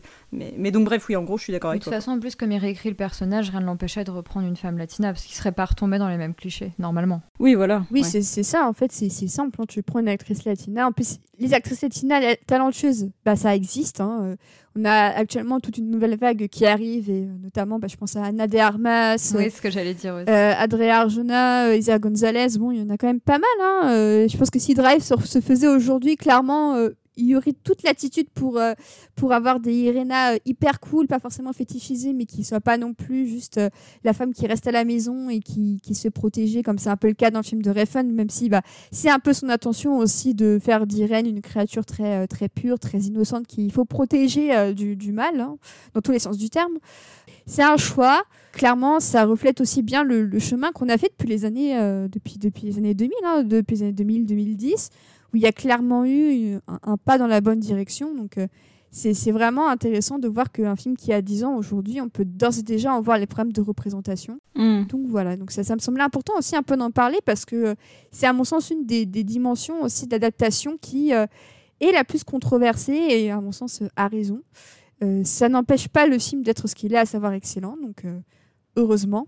Mais voilà, c'est quand même bien de parler sujets, même quand c'est euh, parfois un peu inconfortable, hein, parce que effectivement, c'est, c'est en fait, c'est, quand même assez intéressant de voir qu'on adore tous ce film, mais que il faut savoir voir les limites des films qu'on aime. Par exemple, je pense à euh, Diamant sur canapé, où euh, clairement, on est vraiment dans la yellow face la plus abjecte et, dégueulasse. Et pourtant, j'adore le film, mais voilà, quand à mon sens, quand on aime une œuvre, c'est bien aussi de savoir parler de ce qui ne va pas dedans. Euh, maintenant que tout ça est dit, on va voir passer au film en lui-même. Donc, euh, on va pas faire du scène par scène, hein, euh, on vous rassure. tout simplement, c'est vrai que tout à l'heure, avec Quentin, on parlait de la structure très, très linéaire dans, le sens chronologique des, des événements hein, pour, pour le film. Et je voulais qu'on parle un peu quand même de cette scène d'introduction qui n'est pas dans le roman. Donc, c'est une, une invention hein, du, script de Hossein Amini. Est-ce qu'au fond, ce serait pas une des, meilleures scènes d'intro euh, de chez Refn, tout simplement? Et est-ce que ce serait pas une des meilleures idées de tentative un peu de se différencier du roman? Euh, Bah oui, bah, alors moi j'adore cette scène, je suis, je suis d'accord avec toi Océane, c'est... Euh, peut-être l'une des meilleures scènes d'ouverture chez Refn. Enfin, moi, je pense que c'est même l'une des meilleures scènes d'ouverture de toute l'histoire du cinéma globalement. Mm. Voilà, tant qu'à en faire des caisses. Euh, moi, je l'aime beaucoup. Alors, euh, pas tant par rapport à sa différence dans le livre, même si, euh, même si c'est vrai que du coup, ça, change beaucoup avec le livre qui commence de manière très violente, alors que le film commence de manière du coup plus calme. Mais alors, moi, il y a vraiment un truc que j'adore dans cette course poursuite du début, c'est que, enfin, moi déjà, j'ai une théorie comme quoi Drive est un est un film qui s'amuse à être toujours anti-film américain. Donc, je pourrais développer ça plus tard. Et, euh, ça commence avec euh, cette scène d'ouverture où en fait, il va pas vraiment nous offrir une course poursuite comme on aimerait la voir. C'est-à-dire que c'est pas, il y a pas genre euh, Ryan Gosling qui tourne très vite en dérapant. Enfin, il y en a un peu, mais pas beaucoup en fait, qui va très vite. Et d'un coup, il a, il 4 étoiles sur GTA et il y a, plein de trucs. Non, ça va pas. En fait, si il, filme une course-poursuite qui, je pense, c'est vraiment comme ça, une course-poursuite. C'est-à-dire que tout le début, c'est juste Ryan Gosling qui se gare, en fait, à des endroits stratégiques et qui éteint ses lumières. Et en fait, il roule tout doucement, tout calmement. Le gars dépasse pas, dépasse pas les limites de vitesse. Et juste, en fait, il essaye d'être discret. Et c'est complètement à l'opposé de ce à quoi on pourrait s'attendre. Puisque, comme je dit, vraiment, il n'avance pas. Il se gare pendant tout le début. Et c'est après qu'il a un peu son accélération. Et que, et que voilà. Mais franchement, c'est pas, pas très long. Et. Et voilà, et bref, et du coup, tout ça pour dire que c'est tellement à, l'opposé de ce à quoi on s'attendrait euh, que, ça, que en fait une scène assez géniale. Et puis en plus, c'est très bien filmé, même si c'est pas rapide et que justement c'est très calme, la tension est, euh, est absolument parfaite. Et en plus, ce qui, euh, ce qui fait la suite de cette scène d'ouverture, euh, c'est-à-dire euh, la musique de Kavinsky avec le titre, le générique, Los Angeles by Night et tout ça, c'est du poétique cinéma absolu. Donc vraiment pour moi le, le, début, non mais le début de ce film entre la cette course poursuite originale que j'aime énormément et après ce générique qui est l'un des plus beaux du monde avec une musique qui est, qui est un banger absolu, comme dirait l'autre et bah euh, c'est c'est genre je, fréquente trop Benjamin je dis banger partout maintenant mais euh, Mais tout ça pour dire que du coup, pour moi, ça, fait le, que le début de ce film, c'est parfait. Et même, il y, a un effort d'iconisation aussi euh, super rapide. C'est-à-dire que tu le vois mm. juste de dos avec sa veste et c'est parti, quoi. C'est incroyable comment, en, deux plans, il arrive à te, à te, à te montrer qui est ce personnage, qu'est-ce qu'il porte. Est-ce qu'au fond, c'est pas le, blouson avec le, avec le fameux scorpion euh, euh, qui serait pas sa tenue de travail, même un peu son emblème. Encore aujourd'hui, quand on pense à Drive, et ben, on pense aussi à ce blouson euh, scorpion d'ailleurs. Donc dès l'intro, euh, en plus de ça, il arrive à faire passer la pilule de j'explique un peu le fonctionnement du, du boulot de, de, mon protagoniste à travers un dialogue au téléphone. on te montre sa veste et c'est parti. Hmm. C'est d'une simplicité et d'une limpidité que je trouve absolument exemplaire. Euh, tu en penses quoi, Quentin? Oui, je suis entièrement d'accord avec toi. En termes de storytelling, c'est assez dingue de voir qu'avec si peu de, de mots, parce qu'il y a quasiment pas de dialogue sur, sur ces premières minutes, euh, on arrive à expliquer euh, de cette façon-là ce qu'il fait. C'est très simple, c'est très fluide, c'est hyper efficace. Le, coup de téléphone, euh, de toute façon, euh, explique que c'est vraiment l'économie de moyens le plus possible sur ce film-là. Dans les dialogues, de, tout ce qu'il pouvait supprimer, c'était supprimé. Et euh, même en termes de, mise en scène pure, c'est à la fois hyper dynamique, mais hyper posé, je sais pas trop comment le, décrire. En plus, on est quasiment tout le temps dans la voiture, ce qui change un peu de, de, de, de scène de course-poursuite des années 2000, 2010, quoi. Et euh, la musique c'est nappe comme ça de, Martinez sur les, les premières minutes. Euh, et il y a une vraie vibe autour de, de, de cette ville euh, qui, je trouve, qui fonctionne très très très bien. c'est ce côté un peu tout à l'heure, Juliette parlait de GTA, ça me, ça me rappelle un peu Vice City ou un peu Miami Vice sur le côté, sur un côté alors un peu moins coloré, mais on, on, reconnaît un peu les, les, rues de la ville et tout, et je trouve que ça marche hyper bien. Par contre, pour, pour répondre à ta question, c'est pas du enfin c'est pas la meilleure scène de course poursuite de, de, de Refn, parce que la meilleure scène de course poursuite de Refn c'est dans sa série et c'est une scène dont tout le monde parlait parce que c'était sur un des deux épisodes qui était euh, qui était passé à Cannes et c'est une scène de malade et je crois que c'est l'épisode 5 et il y a une scène de course poursuite qui est vraiment ouf sur un de ces épisodes là, euh, voilà. Euh, Judith, à mon avis, ouais. Oui, oui, je la trouve. En fait, euh, je, la trouve incroyable dans aussi. Euh, la manière dont elle introduit le jeu de Ryan Gosling, en fait, je trouve qu'un peu. Alors, euh, on disait tout à l'heure qu'on n'est pas d'accord sur le fait qu'il a un jeu inexpressif, c'est vrai, mais il a quand même un jeu malgré tout très sobre, même s'il est riche aussi euh, en demi-teinte. Mais en fait, c'est vraiment, alors tout le film, mais particulièrement cette scène, euh, une leçon sur, euh, c'est l'effet Kuleshov, quoi, mais dans le bon sens du terme, où en fait, c'est vraiment la mise en scène qui va parfaitement se marier à ses expressions, la manière dont il est filmé en gros plan ou pas, avec parfois un léger zoom ou un léger dézoom, qui vont imprimer toute la personnalité du personnage. Et en fait, rien qu'avec cette scène d'intro où il ne dit pas un mot, on a l'impression de comprendre un personnage qui par ailleurs est complètement mutique et mystérieux, mais, euh, mais je trouve ça assez dingue euh, et, je suis tout à fait d'accord avec vous sur euh, tout ce que vous avez dit d'autre, hein, mais j'avais envie de, souligner cet aspect. C'est la, scène de, base qui m'a vraiment impressionné sur le montage sonore, parce que j'ai en tête ce, bruitage de du frottement de ses gants contre son volant. On sent toute mm. la tension qu'il y a dans, dans son corps avec ce bruitage-là de il tourne ses... il a des gants en cuir, je, crois. Il tourne ses gants en cuir sur son volant et ça fait un bruit. Euh, c'est vraiment une sorte de frottement, en fait, un peu d'étincelle, comme si bah, justement euh, le, moteur allait s'allumer aussi comme ça. Et franchement, je trouve que le, vraiment le boulot à ce niveau-là, même sur le montage, euh, bah, tout, tout ce qui est voiture de police aussi, les moteurs, hein, évidemment, hein, c'est aussi un des points forts du, film. C'est vraiment du travail d'orfèvre. Mais euh, justement, j'aime beaucoup l'idée que euh, à ce point, la, voiture renvoie des sons comme si elle aussi était un personnage à part entière, un personnage un peu humain euh, du, film, parce que finalement, bah, c'est effectivement un, chauffeur qui passe sa, vie dans des voitures, qui passe sa vie à les conduire, parfois à les casser aussi. Donc c'est une relation très très très particulière et à mon sens, bah, c'est pour ça que c'est vraiment pour moi une scène d'intro qui, qui arrive à expliquer avec, euh, avec euh, très, très peu, voilà, très peu de, moyens, très peu de dialogue. Et c'est un niveau ouais, de, de, de, simplicité et d'efficacité qui avait scotché tout le monde à Cannes. Hein. On se souvient des, des projections où euh, tout le monde en parlait pendant des jours et des jours. Et effectivement, quand, quand on voit ça sur grand écran, après, on ne peut que, s'incliner face à la tension. surtout que le, le, le scénario prend un malin plaisir à te dire Ah, là, ça va partir ah bah en fait non. Et là ça va partir. Attends, roule deux secondes. non, en fait non. Et effectivement, donc le morceau utilisé dans cette scène d'intro, c'est un morceau de, Chromatics. Euh, un groupe qui a disband euh, il y, a, y a un an et j'en suis très triste parce que c'était un excellent groupe. Et alors, cette chanson-là, ça s'appelle Tick of the Clock. Donc en plus de ça, il y a cette notion un peu de, rythme cardiaque. Donc en plus, tu es, encore plus stressé parce que tu as l'impression d'entendre son, son, bah, bah, son, son, rythme cardiaque à, à Ryan Gosling. À ce niveau-là, vraiment, je, je ne peux que m'incliner. Voilà, je fais ma fangirl, mais de temps en temps, ça fait du bien. Et effectivement, donc on, on embraye hein, pour rester un peu dans le vocabulaire automobile. Donc on embraye ensuite effectivement donc avec ce, magnifique générique. Quand on voit le rythme assez contemplatif finalement, euh, je peux comprendre qu'à fan de Fast and Furious était quand même assez dérouté parce que ça c'est quand même deux propositions hyper différentes. Et euh, je parlais justement un peu de la manière dont le film avait été, euh, avait été vendu, notamment aux États-Unis.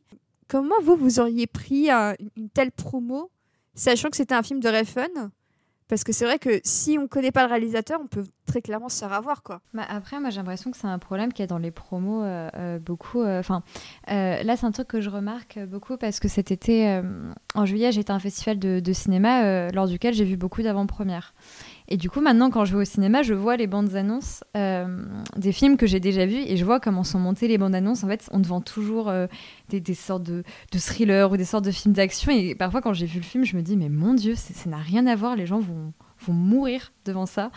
Et, euh, et du coup je me dis Drive alors moi Drive j'ai jamais eu la, déconvenue parce que je l'ai pas vu au cinéma et je l'ai vu bien après mais j'avais entendu les polémiques enfin bref moi je savais déjà que j'allais voir un film chiant entre énormes guillemets euh, mais du coup, moi, je vois, enfin, je, me rappelle que ça avait fait des polémiques et tout. Et moi, en vrai, je comprends comment les gens ont pu être, ont pu être super énervés. Parce que si tu t'attends à voir un, gros Fast and Furious, euh, que tu arrives et que le film, euh, c'est une course-poursuite où le gars fait les meilleurs créneaux et, et après, genre, il n'y a plus de voiture pendant une heure de film, je pense que les gens se sont dit Oh putain, le cinéma, ça coûte 12 euros la place. Là, je, je refuse de, de me faire avoir comme ça.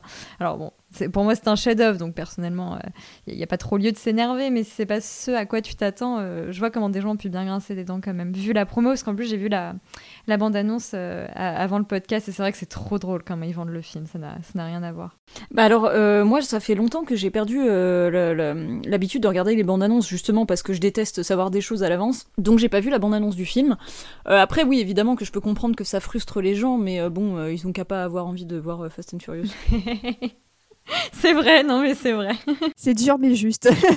euh, et euh, Quentin, toi du coup, quand, quand tu as vu le film, est-ce que tu étais un peu renseigné sur la promo ou tu y allais parce que tu connaissais peut-être déjà Refn ou euh, Comment ça s'est passé un peu euh, le, premier contact avec le film? Bah, En fait, j'attendais beaucoup Drive et je connaissais déjà le réalisateur de par ses deux films précédents. À l'époque, j'avais pas encore vu Les Pushers, mais j'avais déjà vu et Bronson et Valhalla Rising.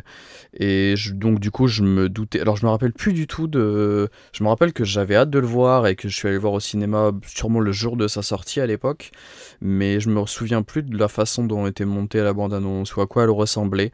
mais je me doutais bien que ça allait pas être du coup euh, un gros actionneur euh, euh, classique blockbuster et j'avais vraiment adoré tout de suite en fait. C'est vrai que encore aujourd'hui, les, les promos parfois c'est un peu le, bordel. par exemple, dans un tout autre registre, des gens sont allés revoir la, la, ressortie d'Avatar en pensant que c'était le film numéro 2. Donc à un moment donné, si vous voulez, il n'y a pas que la promo qui, qui déconne, il y a aussi un peu les gens. Voilà, je je veux pas être méchante, mais bon. Euh, sévère mais juste. Sévère mais juste, voilà, effectivement. Il y a quelque chose qui n'est pas du tout sévère dans le film, c'est euh, la romance entre le chauffeur et entre Irène. Et en tant que, que, que grande romantique, j'avoue que leurs scènes ensemble sont peut-être mes préférées. Euh, j'aime beaucoup l'alchimie, on en a parlé un peu tout à l'heure, j'aime beaucoup l'alchimie entre Gosling et Mulligan. Donc euh, je voulais un peu savoir votre avis sur cette romance qui est quand même une, grosse amélioration par rapport au bouquin qui était au niveau zéro. Donc on pouvait pas faire pire, on ne pouvait faire que mieux. Euh, et c'est peut-être euh, bah, l'une des, seules histoires d'amour de, dans, dans, la, dans, la, filmographie et la, la, sérigraphie, on va dire, de, de Refn. Donc, qui a envie un peu de parler de cette histoire d'amour Est-ce que quelqu'un a envie de, déclamer son amour pour ce couple-là Je vous écoute. moi, je, veux bien juste parler brièvement d'une scène, euh, là en revoyant le film tout à l'heure pour préparer le podcast, donc en le revoyant pour la je sais pas combien de fois, mais enfin, euh, il y a, je trouve en fait, cette histoire d'amour me touche toujours beaucoup dans la manière dont il arrive, euh, enfin dont elle arrive à, faire ressentir vraiment l'amour avec trois fois rien, avec euh, bah, comme on le disait, et très très peu de dialogue vu que le film est assez mutique, euh, et que des silences en fait, et surtout des regards. Et en fait, il y a la scène où euh, le personnage de Carrie Mulligan, donc euh, Irène, vient au garage pour faire dépanner sa voiture et qu'elle sait qu'elle va y retrouver euh, le personnage de Ryan Gosling et donc elle vient un peu pour voilà pour pour tâter le terrain on va dire et il y a donc ce moment où Ryan Gosling est en train de réparer je sais pas quoi sous une voiture qui est suspendue au-dessus de lui et où il lève les yeux, il voit qu'elle est là et il a un sourire et il y a un échange de regards et cette scène, mais alors leur jeu est parfait. Donc c'est pareil, ce n'est, ce n'est qu'une esquisse de sourire, mais je j'ai jamais autant cru que des gens étaient amoureux qu'à ce moment-là. J'y vois une représentation vraiment parfaite de ce que c'est qu'un amour naissant. Et, euh, et, encore une fois, mais avec avec rien quoi. Et je trouve ça tellement émouvant à ce moment-là. Je trouve, je trouve ça formidable. Ouais non mais je suis d'accord, ils sont trop mignons. Euh. Moi c'est bah, moi c'est un peu classique, mais la scène qui me marque particulièrement dans leur euh, dans leur histoire d'amour, c'est la El, El Famoso scène de l'ascenseur qui est genre absolument incroyable ce ce, ce, ce, ce, baiser enfin entre deux magnifique et euh, et euh, à nouveau, je vais rester sur mon fil rouge de, du fait que Drive est selon moi une sorte de film un petit peu méta, machin, qui parle du cinéma. Mais ce que je trouve très drôle, c'est que dans ce film, euh, les personnages, selon moi en tout cas, cessent sans faire, cessent sans cesse. Oula, bon bref, les personnages essayent de se faire des films, on va arrêter de faire des formulations à la con. Euh, ils, se retrouvent dans des films et je trouve que Drive est un film qui change beaucoup de genre. Et par exemple, j'aime beaucoup la scène de l'ascenseur parce que d'un coup, en fait, ce film se transforme en film ultra romantique. Quoi. Ça devient. Euh, la lumière change dans l'ascenseur, euh, le ralenti arrive, ils ont le temps de s'embrasser pendant une demi-plombe, ce qui est euh, pas possible parce que dans l'ascenseur, il y a un mec qui veut péter la gueule à Gosling. Et il y a vraiment un truc où, cette histoire d'amour, elle est quand, quand, le, quand le film euh, l'aborde, il adopte toujours des codes différents qui sont des codes un peu romantiques, euh, comme le moment où ils sont dans la voiture là et qui se baladent sur les, je sais pas où là, sur les trucs de béton. On dirait l'endroit où dans Grise ils font des courses et, et qu'il y a l'eau et qu'il y a le soleil couchant et qu'il y a de la musique. En fait, c'est eux, ils ont vraiment le droit au genre total du film romantique quand ils sont ensemble. Et d'ailleurs, le, le grand drame du film, c'est que il n'arrivera jamais à, vivre ce, cette, ce, film romantique américain, il n'arrivera jamais à le vivre totalement. Et du coup, euh, j'adore comment, euh, dès que c'est eux deux, et bah, d'un coup, le film joue sur des codes différents et des codes qui, qui malheureusement vont finir, euh, vont finir par s'évanouir. Si je dis pas de bêtises, c'est Gosling qui a eu l'idée du, du, bisou dans l'ascenseur avant le, le déferlement de violence. Et encore une fois, bah, c'est une idée de génie. Hein. c'est pas mhm. pour lancer trop de fleurs à Gosling, mais un peu quand même. Tu peux, tu peux. Je peux. je, m'autorise à le faire. Mais euh, effectivement, c'est lui qui a eu l'idée du, baiser dans l'ascenseur et je trouve que c'est une super idée parce que je peux comprendre l'idée d'amour très chaste parce que final c'est quand même un amour très chaste.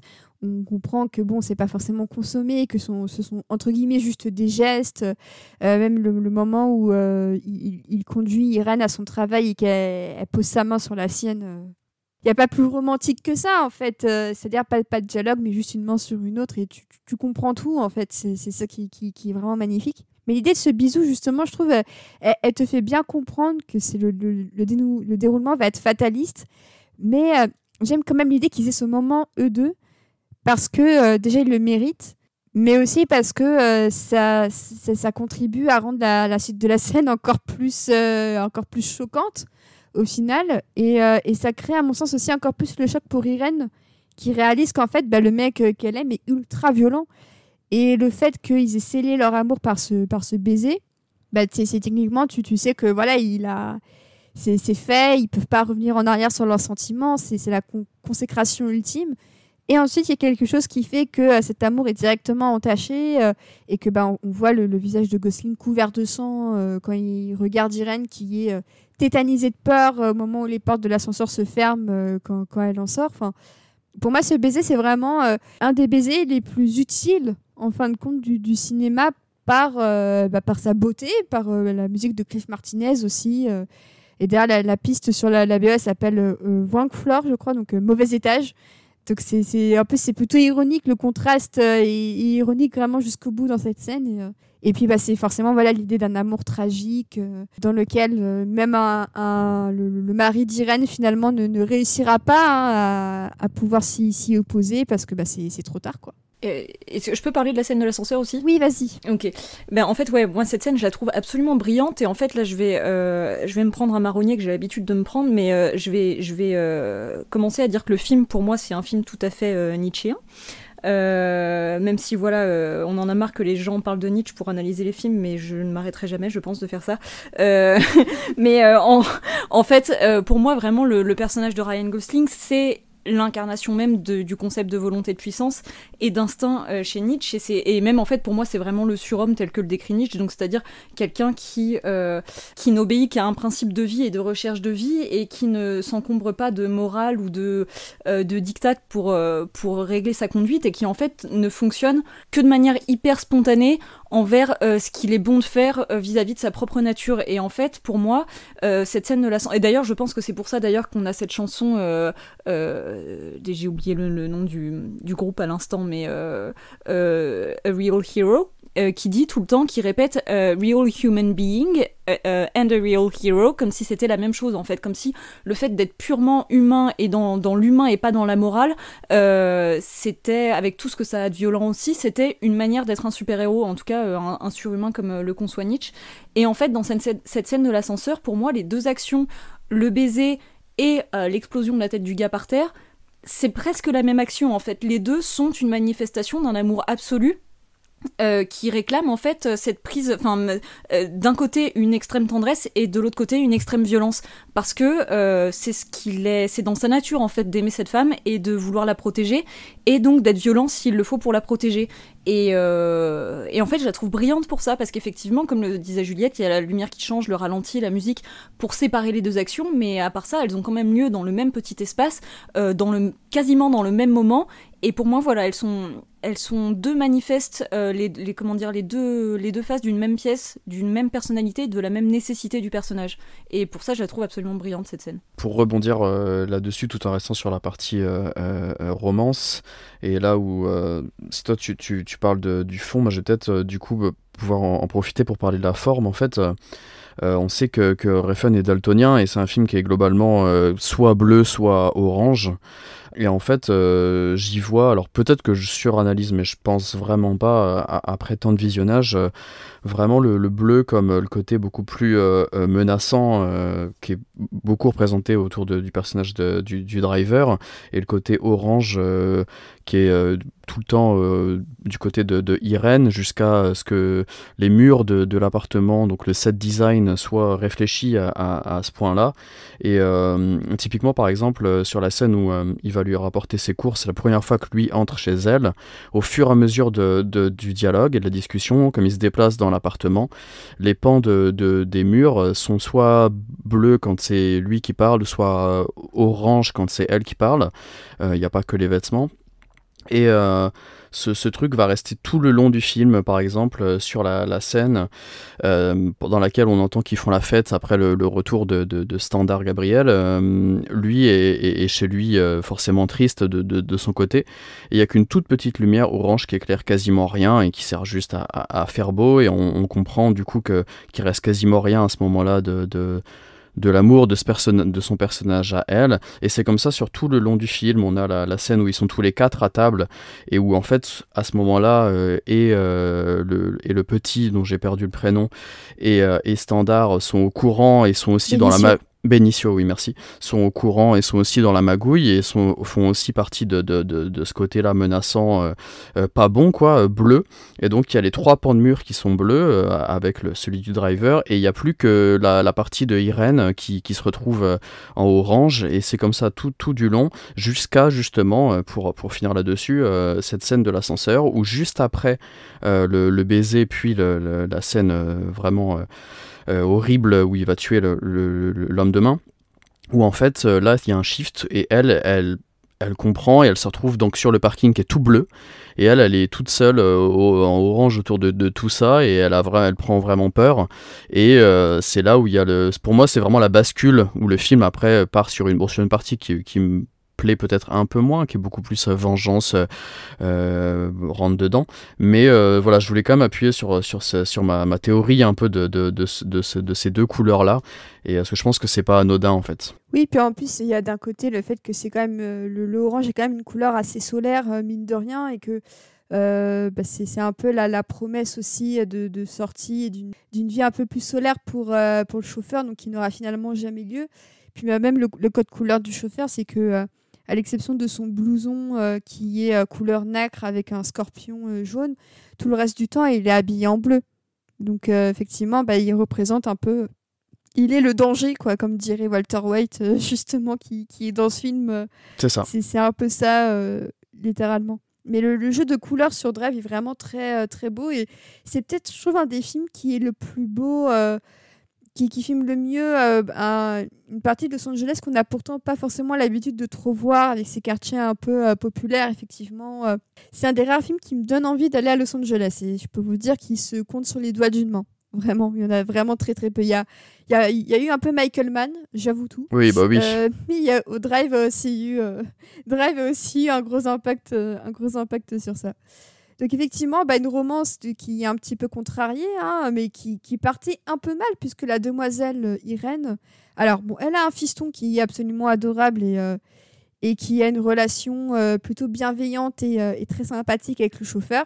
Mais effectivement, Quentin, tu en parlais, il y a quand même au milieu de tout ça euh, Standard Gabriel, et qui est donc joué par Oscar Isaac. Donc, dans un rôle qui était clairement prêt, j'expose tout dans tous les rôles que je fais. Mais c'est vrai que c'est un rôle intéressant puisque c'est un des, de ceux qui va malheureusement plonger le chauffeur dans un engrenage infernal. Donc là-dessus, le film suit quand même plutôt respectueusement la trame du bouquin, à savoir que euh, il faut faire un casse, donc Standard euh, amène un petit peu le chauffeur dans l'équation.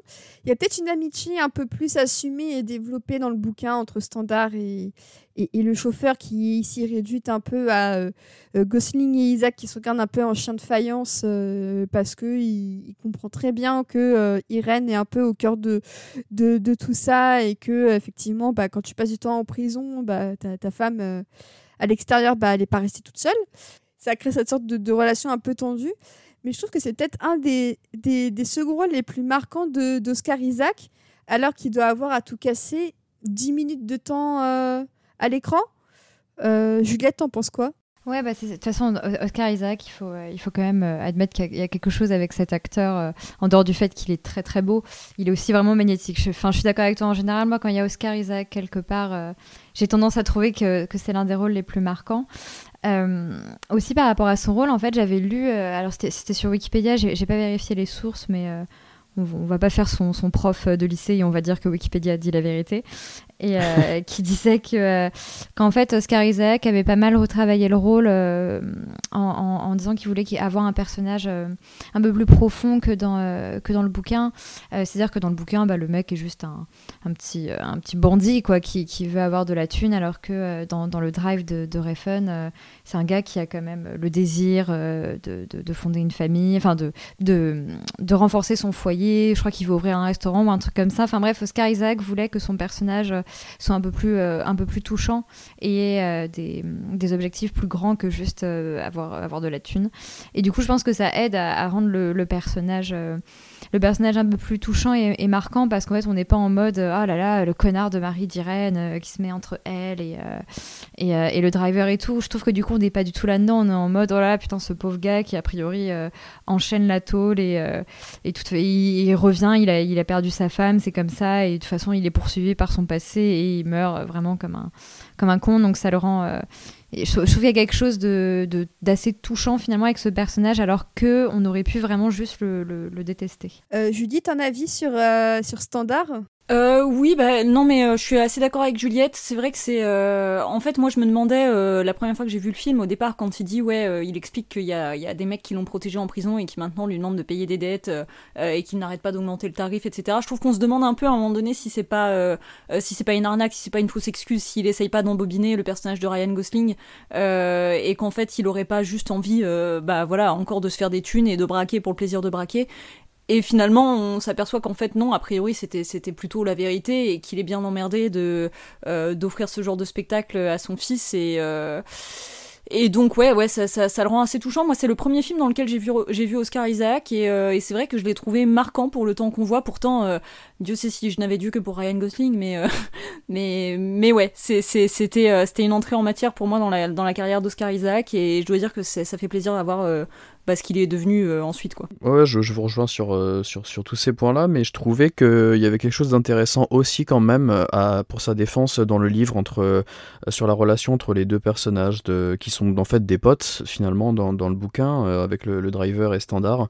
on voit que, que, qu'ils vont régulièrement manger et boire ensemble et d'ailleurs dans le livre ils, ils montent plusieurs coups ensemble.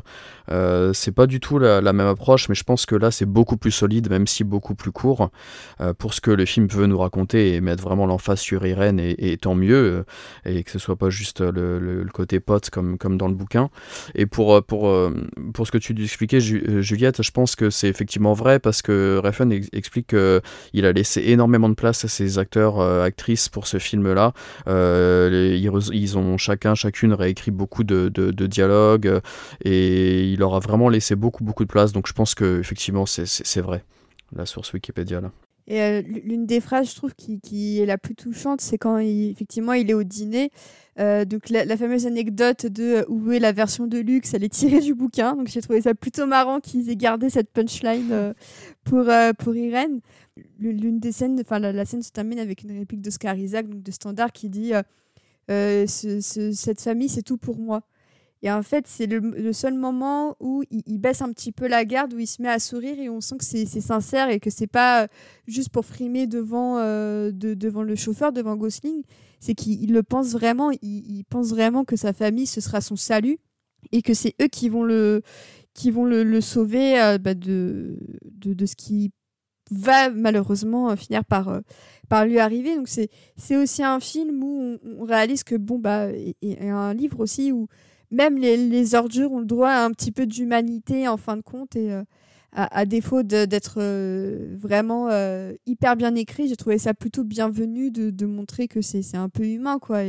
effectivement, c'est quand même assez surprenant de lire, comme tu disais, Quentin, la, la, relation entre les deux qui vont vraiment se manger des tacos pas possibles et se boire des bières pendant que Irena à côté elle s'occupe du gosse et, euh, elle est un peu seule. Quoi. Le, film nous, montre d'ailleurs que le mec est quand même un peu. Euh, enfin, je suis assez surpris de, la phrase où, à un moment, euh, il parle de, sa femme et de la naissance de Benicio et il sait même pas l'âge qu'elle avait quand elle a accouché du petit. C'est, enfin, il a quand même l'air un peu teubé. Hein, je... il a l'air bien gentil, mais et on y et on y et, on y et on y croit, mais on voit bien que, enfin bon, puis il a pas été, les... on sait pas depuis quand il était en prison tout ça, mais on voit bien qu'il a pas du tout été là pour le, petit. La, la, scène où, où euh, le driver les retrouve euh, dans le parking et, lui est blessé, et euh, lorsque le driver va tout de suite voir Benicio, je la trouve hyper forte de, de, de sens déjà dans le dans cette dynamique entre les, les, trois personnes. Même la façon dont, dont le driver euh, rencontre pour la première fois, euh, rencontre pour la première fois euh, Standard, il y a un vrai truc dans, dans, le dialogue. Je me suis dit, la première fois que j'ai vu le film, je pense que je m'étais dit que Standard allait vouloir se battre avec lui ou allait se poser des questions. Est-ce que est-ce qu'elle me trompe ou quoi au caisse Mais il y a une espèce de de drôle de, de, confiance ou de bienveillance ou je sais pas trop, mais euh, je trouve que ça marche hyper bien euh, entre les deux et c'était déjà un très très grand Oscar Isaac effectivement. Et euh, je trouve que le petit joue bien aussi Benicio. Mm. C'est vrai. il, est vraiment, il est vraiment chouette et bah, une des scènes les, les, les plus drôles aussi, c'est quand il regarde la télé avec, avec Gosling et que Gosling fait une tête pas possible devant un dessin animé à base de requins qui a été euh, surinterprété. Est-ce qu'au fond, Gosling, ce serait pas un peu un requin aussi? Enfin, C'était vraiment parti en live à l'époque sur les forums hallucinés. C'était très drôle. Euh, un peu vain, mais très drôle. Et justement, bah, on parle de Standard et qui va effectivement trouver sa fin dans une fusillade des plus violentes, ce qui me permet de faire une transition extrêmement euh, fluide sur le thème de la violence dans le film, parce que on a parlé d'amour tout à l'heure, donc on va parler de violence maintenant. C'est peut-être l'un des films les plus les plus graphiquement euh, violents de, de Refn. Donc, euh, il y a une part de violence dans tous ces films. Euh, mais ici, c'est vraiment le, son qui gicle, les têtes qui explosent, les, gorges qui se font trancher. c'est vraiment par moments assez difficile à regarder. Moi, j'ai du mal encore à regarder certaines scènes. donc vous, pour vous, le, curseur de la violence, vous le, le situez où, vous, pour, pour Drive? Bah, Moi, je pense en effet que c'est un film très violent, mais il y, a quelque chose qui est encore plus violent. Enfin, je me faisais la remarque devant le film, comme tu, comme tu dis, Océane, c'est extrêmement graphique, euh, même parfois, euh, je sais pas comment dire, trop, trop graphique, ouais, c'est-à-dire que ça explose, machin. Euh, et, et, devant le film, je me suis dit, ah, c'est marrant, ça, ça, me fait presque penser à, à, du Tarantino. On pourrait faire une thèse, pourquoi la, la violence chez Refn et chez Tarantino, c'est pas la même chose. Et la différence, c'est que chez Tarantino, c'est marrant, et chez Refn, pas du tout. Et, et c'est ça qui, qui, rend ça encore plus violent, parce qu'en soi, pour, pour rester sur la comparaison avec Tarantino, Tarantino, par exemple, euh, Tarantino, c'est très violent ces films, et moi, il y a plein de fois où je ne vois pas la violence derrière, et je tiens à préciser que c'est d'ailleurs quelque chose que je reproche beaucoup à ce réalisateur, mais enfin, mais du coup, Refn, en fait, déjà, c'est graphiquement assez violent, mais en plus, comme c'est euh, dans un contexte difficile et qu'on voit toute la violence, eh ben, je trouve que ça augmente euh, encore cette violence, et je suis d'accord que, que dans Drive, en fait, c'est un peu dur. Déjà, c'est dur parce que ça surgit pas tout de suite, et donc quand ça surgit, c'est ça surprend euh, en, étant euh, très vénère. Et en plus, euh, dans les trucs qui, exagèrent un peu cette violence, c'est aussi un peu grâce au, jeu de Gosling qui a l'air d'être complètement dépassé par cette violence qu'il y a autour de lui.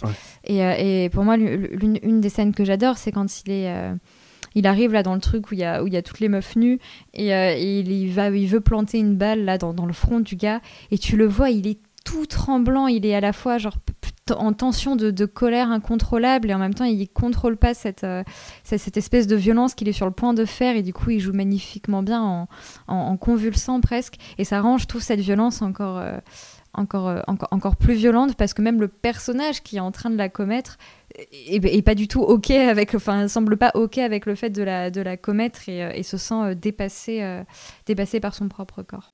Quentin? Ouais, je sais pas trop comment, comment analyser ça et, revenir là-dessus. Euh, est-ce que c'est vrai que quand on voit l'ensemble de sa carrière, c'est son approche de, ce genre de scène. Il y a que sur celui-ci où il, filme ça de, cette façon-là. Sur les pushers, il y a des choses très violentes aussi, mais euh, c'est pas du tout euh, représenté de cette façon-là et dans le même genre de, cadre où d'un seul coup, euh, ça va vraiment exploser. On a la, fameuse scène du, motel, par exemple, où en deux secondes tout bascule et c'est vraiment très rapide et très violent. la scène de l'ascenseur aussi, mais euh, effectivement, sur ces passages-là, Gosling le joue très très très très bien. Peut-être son, regard là sur la scène de l'ascenseur, par exemple, je trouve que, que ça, c'est vraiment très très brillant.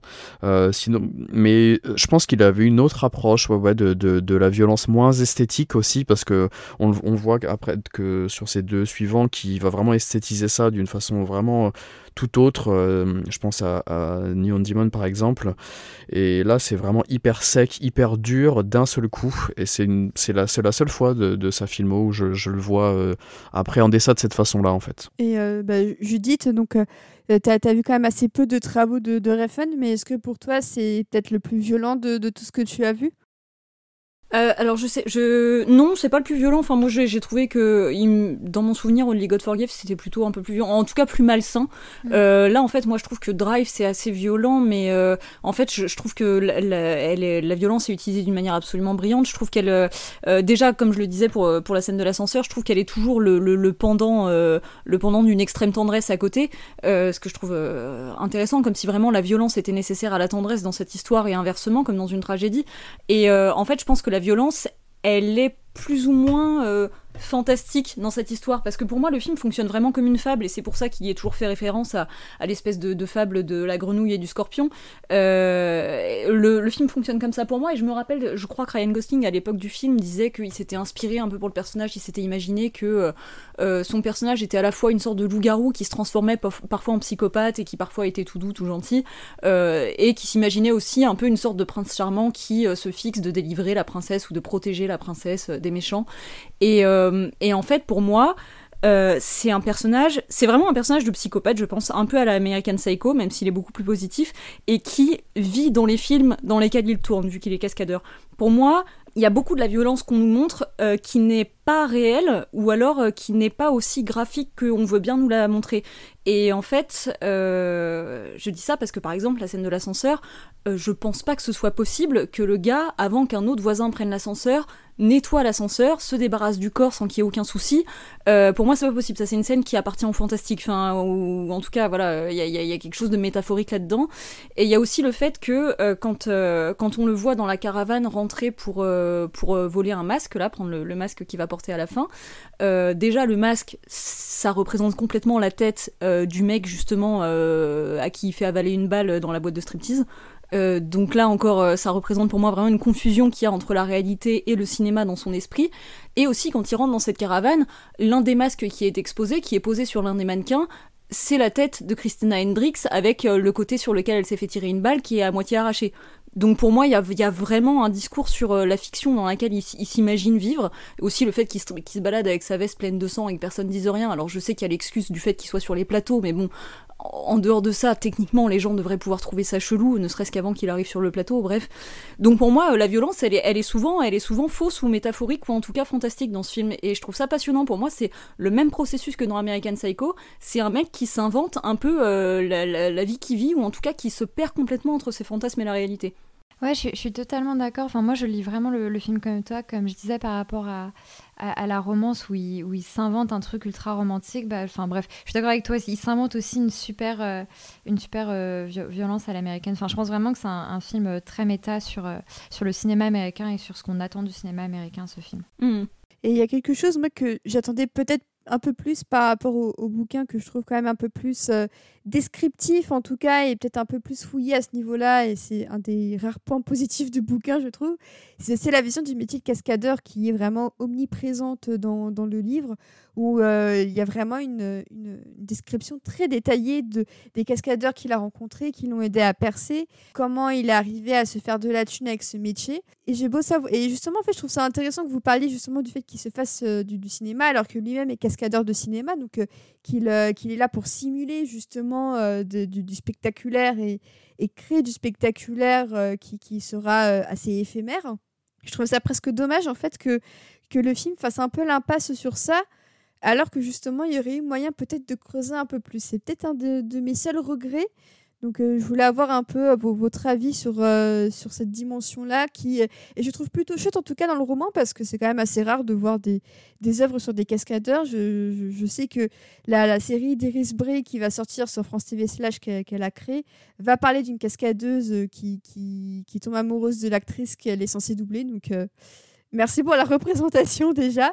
Mais à part ça, c'est vrai que ça reste quand même assez rare. Donc euh, je voulais avoir un peu votre point de vue sur ça. Bah, c'est marrant parce que hum, je suis d'accord avec toi, mais pourtant, euh, j'ai l'impression de, de, plus percevoir euh, le côté quasi un peu nostalgique, ou je sais pas trop comment l'expliquer, mais le côté cette approche du cinéma qu'a Refn dans, dans ce film-là, euh, avec justement, comme on, euh, là, l'exemple que, que, vous veniez de donner sur le, passage où il retourne sur le, plateau tournage pour retourner dans, dans cette espèce de caravane loge maquillage, euh, et tout, tout cet envers du décor, une espèce de d'hommage ou de nostalgie, ou je sais pas exactement comment décrire ça de, de la part de, de Refn, qu'on sent peut-être moins je trouve, sur le, sur le livre. Il va d'ailleurs même développer certains, certains trucs lui-même là-dessus.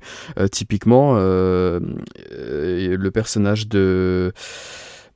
Bernie, oui, pardon. Bernie, dans, dans le film, devient producteur de cinéma, ce qui n'était pas le cas dans le livre. Et je vois vraiment de la part de, de quelque chose qui, qui, qui, se dirige quand même plus vers le cinéma euh, dans ce film-là, même si effectivement il laissera moins de place au côté cascade et cascadeur. C'est un, peu bête là-dessus, mais peut-être qu'il n'y avait plus la place ou qu'il voulait pas plus euh, perdre de temps avec ça. Je sais pas exactement, mais c'est un peu dommage. Mais d'un côté, il y a un autre pendant qui est un peu plus développé que je trouve intéressant personnellement.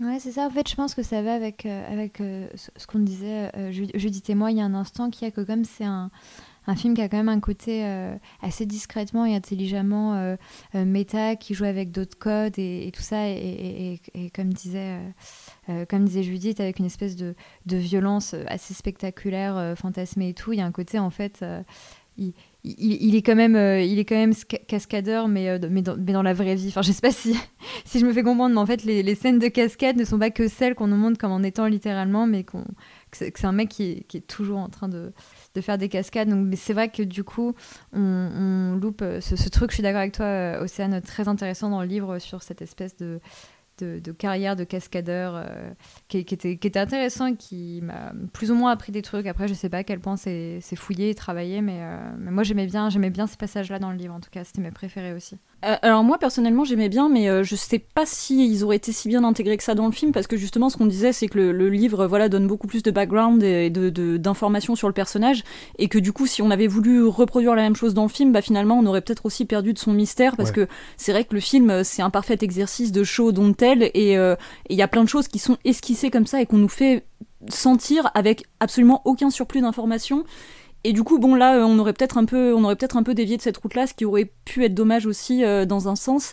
Mais en tout cas, je trouve ça euh, très amusant quelque part de voir comme ce personnage, voilà, n'est que cascadeur, doubleur au cinéma, et qu'en fait, là, il essaye, enfin, en fait, il s'invente un film dont, il a le premier rôle, dont il est le héros, et je trouve ça très poétique. Quand, quand, on voit la violence du film, justement, c'est intéressant d'arriver à trouver de la poésie dedans, mais je trouve justement le contraste entre la, poésie, euh, slash le romantisme et la violence plutôt, euh, plutôt bien maîtrisé.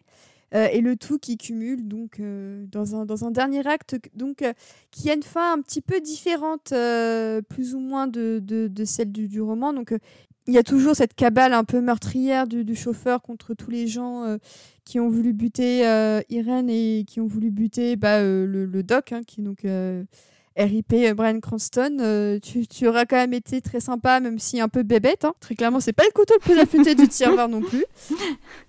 Je, trouve la scène où euh, Gosling retrouve le cadavre de Cranston vraiment hyper triste. Le, regard de Gosling est, dévastateur, je trouve. On, sent qu'il a vraiment perdu. il a perdu bah, la, seule famille qui lui est restée parce qu'il a dû renoncer à Irène. Et là, en fait, il réalise que il a même plus Doc pour, pour être sa figure paternelle. Donc, il est vraiment il est vraiment au bout du bout et j'aime beaucoup le, fait que, la musique choisie d'ailleurs soit, extrêmement euh, triste et très mélancolique pour accompagner ça. On le voit donc euh, partir pour bah, buter absolument tout le monde. Donc il y a d'abord une petite étape euh, sur une plage où il crache la voiture de, du, personnage d'Albert Brooks avec ce, bah, plan phénoménal avec le phare qui vient éclairer la scène en fonction de sa rotation. Et puis bah, ensuite, il y a effectivement. Euh, non, c'est le personnage de. De Ron Perlman. Ron Perlman. Oui, c'est Ron Perlman. C'est bien ce que je me disais, oui, j'avais un petit doute. Donc c'est bien Ron Perlman qui se fait buter alors qu'il était dans sa voiture. Et, euh, et puis bah, le dernier acte final, donc euh, dans un petit restaurant chinois en face de, du, personnage donc d'Albert Brooks, qui est conclu d'ailleurs bah, sur une fin un peu, un peu différente, mais non moins sanglante. Et c'est vrai que c'est quand même une sorte de, croisade finale qui est vraiment limite en speedrun, hein, un peu dans, dans le film. On, sent que c'est presque ce qui n'intéresse pas forcément le plus euh, Refn. Et, et, je voulais un peu avoir votre avis là-dessus parce que tu, tu, disais tout à l'heure, euh, Quentin, que c'était peut-être la partie du film qui t'intéressait le moins. Et je suis assez d'accord avec toi. Parce que justement, on perd peut-être cette humanité qui était là paradoxalement pendant tout le, pendant tout le film. Mais euh, c'est intéressant quand tu, quand tu parles de speedrun parce que ça, ça rajoute encore euh, un truc à mon argument. Non, mais la fille a genre une idée en tête devant le film. Euh, non, mais c'est vrai, je, je, le pense vraiment que, que c'est un film qui se, qui se construit par rapport au jeu des codes du cinéma et à essayer de les détourner. Et il y a justement un peu ce truc de une personne qui va chercher un film d'action ou, un film violent va chercher pendant tout le film qu'on en arrive à ce moment-là. Et en fait, déjà ce moment-là, met beaucoup de temps à arriver. Et en plus, euh, quand il arrive, il est très rapide. Euh, cette violence euh, est, pas du tout cool, mais ultra violente. Il y a vraiment un truc genre, mais non, je vais pas te faire un film d'action, je vais te montrer que cette, violence à l'américaine, genre, c'est juste horrible et, et je vais pas te laisser faire le voyeur trop longtemps devant ça. En fait, je vais, je vraiment calmer le truc. Donc. Moi, assez métaphoriquement, enfin, en tout cas dans toute cette idée du film, j'aime bien cette partie qui, à nouveau, en fait, joue avec jouer avec les attentes. Et c'est vrai qu'à ce moment-là, il, perd une, une, certaine humanité, je suis d'accord. Euh. après, enfin, du, coup, selon moi, en fait, ça va avec le truc du personnage, quoi, qui, euh, qui, vire, euh, qui un peu berserk. Et, du coup, on est moins attaché à lui. Et pourtant, moi, j'admets qu'à la fin, euh, quand, quand on n'est pas sûr euh, s'il est, euh, est vivant ou mort, moi, chaque fois, je suis en mode. Enfin, je, je, je, peux pleurer ou je peux avoir au moins les larmes aux yeux. Il y a quand même quelque chose dans. À nouveau, en fait, dans cette espèce de truc qui le dépasse. Et ce mec qui fait ça, tu te dis, mais juste vraiment, pourquoi tu fais ça? Et en fait, après, en plus, dans le, dans le, livre, c'est un peu pareil. C'est-à-dire qu'il a fait plusieurs braquages à la con et d'un coup, il y en a un qui qui le, fait virer un peu plus loin que les autres. Et là, en fait, il y a, y, a, y, a, y, a un peu ça, quoi. Ça le rend quand même, je trouve, touchant parce que tu, je trouve que tu as, as, du mal à comprendre comment il en arrive là. Et de toute façon, lui-même semble avoir du mal à comprendre comment il, comment il en arrive là. Ah, c'est quelque chose qui vient de, de Pusher, un peu ça, je trouve. Euh, ça, ça, colle vraiment bien au mm. style de, de Refn où on voit. Euh, c'est un peu tous des même si c'est tous des, des, mafieux et qui sont tous euh, tout est tout est lié comme ça euh, c'est un peu tous des enfin je sais pas des, des boulets quoi des, je sais pas comment l'expliquer mais c'est ces espèces de, de mafieux ratés pourris euh, ça vient ce, côté là de l'écriture de, de, du côté magouille euh, mafieux il y a un coup qui foire et puis après tout se casse la gueule. C'est très très peu cher dans l'idée je trouve et en plus les, les deux acteurs euh, Perlman et, et Brooks l'incarnent vraiment très bien tous les deux et euh, je trouve que là, pour un peu pour revenir euh, aussi euh, sur, sur ce qu'on disait tout à l'heure sur le côté violence la, et sur le côté cascade, tout ça, la mort du, du personnage de, Ron Perlman est intéressante parce que euh, on, on voit pas exactement le, driver tuer Perlman, même si on le voit qui qui lui met la tête dans l'eau et, et ça cut. Mais il utilise quand même ses, ses talents de, de, de, cascadeur pour, pour pouvoir le, lui foncer dedans et le, les berner comme ça sur la route. On se demande ce qui se passe, il lui fonce dedans, tout ça.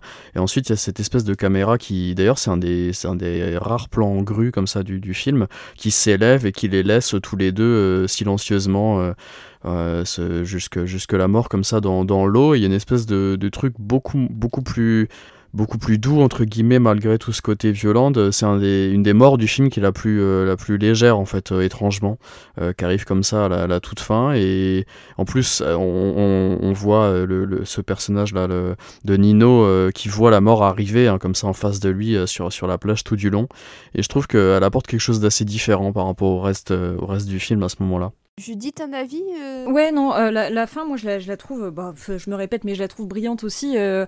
en fait, moi, j'adore les, les, derniers plans où donc il y a le personnage de Bernie Rose donc qui, qui l'amène à la voiture et qui le, le poignarde au moment où, où Ryan Gosling s'y attend pas et où on a un long plan sur leur ombre en fait sur le sol du parking où finalement on comprend que Ryan Gosling prend le dessus et qu'il est en train de tuer Bernie Rose.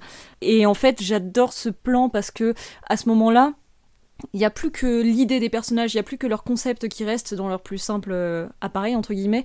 Et en fait, euh, dans l'ombre, on a l'impression de tout d'un coup, comme dans la fable, de voir le scorpion en fait qui prend le dessus sur la grenouille, même si, bah, comme dans la fable, en fait, on a l'impression qu'il meurt ensuite.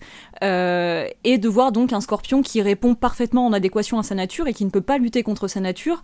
Et qu'en même temps, bah, c'est comment dire je, reviens sur Nietzsche mais c'est vraiment l'idée de ce personnage qui, qui n'agit jamais contre sa nature et qui entre en ça est toujours extrêmement fidèle à ce qu'il est et à la vie qu'il habite et, qui valide, on va dire, le concept d'éternel retour chez Nietzsche, où l'idée c'est qu'il faudrait qu'on puisse toujours vivre euh, de manière à euh, ne pas souffrir l'idée que, euh, comment dire, on pourrait revivre sans cesse la même chose et toujours être en accord avec ce qu'on a fait et ne jamais rien regretter de la manière dont on a agi et toujours recommencer la même chose. Et ça, c'est quelque chose, je crois, qui est évoqué donc dans le livre, quand le personnage se rappelle quelque chose qu'il pense que sa mère lui a dit, mais il pense, enfin, il ne sait pas en fait si c'est lui qui a reconstruit un souvenir ou si ça s'est vraiment dit mais où en fait, euh, après que sa mère ait euh, soi-disant euh, tué son père à table, lui lui dit, ou en tout cas se, croit se rappeler lui avoir dit, ne t'inquiète pas pour moi, ça va aller, mais toi maman, qu'est-ce qui va t'arriver? Et elle, elle lui aurait répondu, rien qui ne se soit déjà produit, rien qui ne se soit déjà produit, le moment venu, tu comprendras. Et pour moi, ça c'est déjà une évocation de l'éternel retour, l'idée qu'en fait, tout ce que le, le chauffeur vit, toutes ces actions sont cohérentes euh, du début à la fin du film. Tout est toujours mu par la même nature qui est en lui, euh, qui est à la fois très violente et très tendre. Et, euh, et en fait, pour moi, c'est vraiment ce qui est symbolisé dans cette dernière image du scorpion qui prend le dessus sur la grenouille. En tout cas, ce qu'on croit voir dans ce plan avec les ombres en fait sur le parking. Et à la toute fin, quand il est dans la voiture et qu'il est peut-être mort, mais qu'il reprend vie, que la musique repart euh, dans le soleil, euh, pour moi, c'est vraiment euh, là, c'est vraiment une grâce qui lui est donnée. Parce que justement, alors pas une grâce strictement religieuse, puisque Nietzsche était très anti-religieux, en tout cas n'aimait pas la, morale qui, allait avec la religion, mais grâce dans le sens de tu as vécu selon sa nature et en tant que, que, que surhomme, et, et donc bah, la vie repart grâce à ça. Et justement, dans le livre, il est dit, excusez-moi, je suis un peu longue, je vais citer le livre. Donc, donc oui, il est dit un jour que le personnage avait trouvé la paix lorsqu'il était adolescent ou jeune adulte.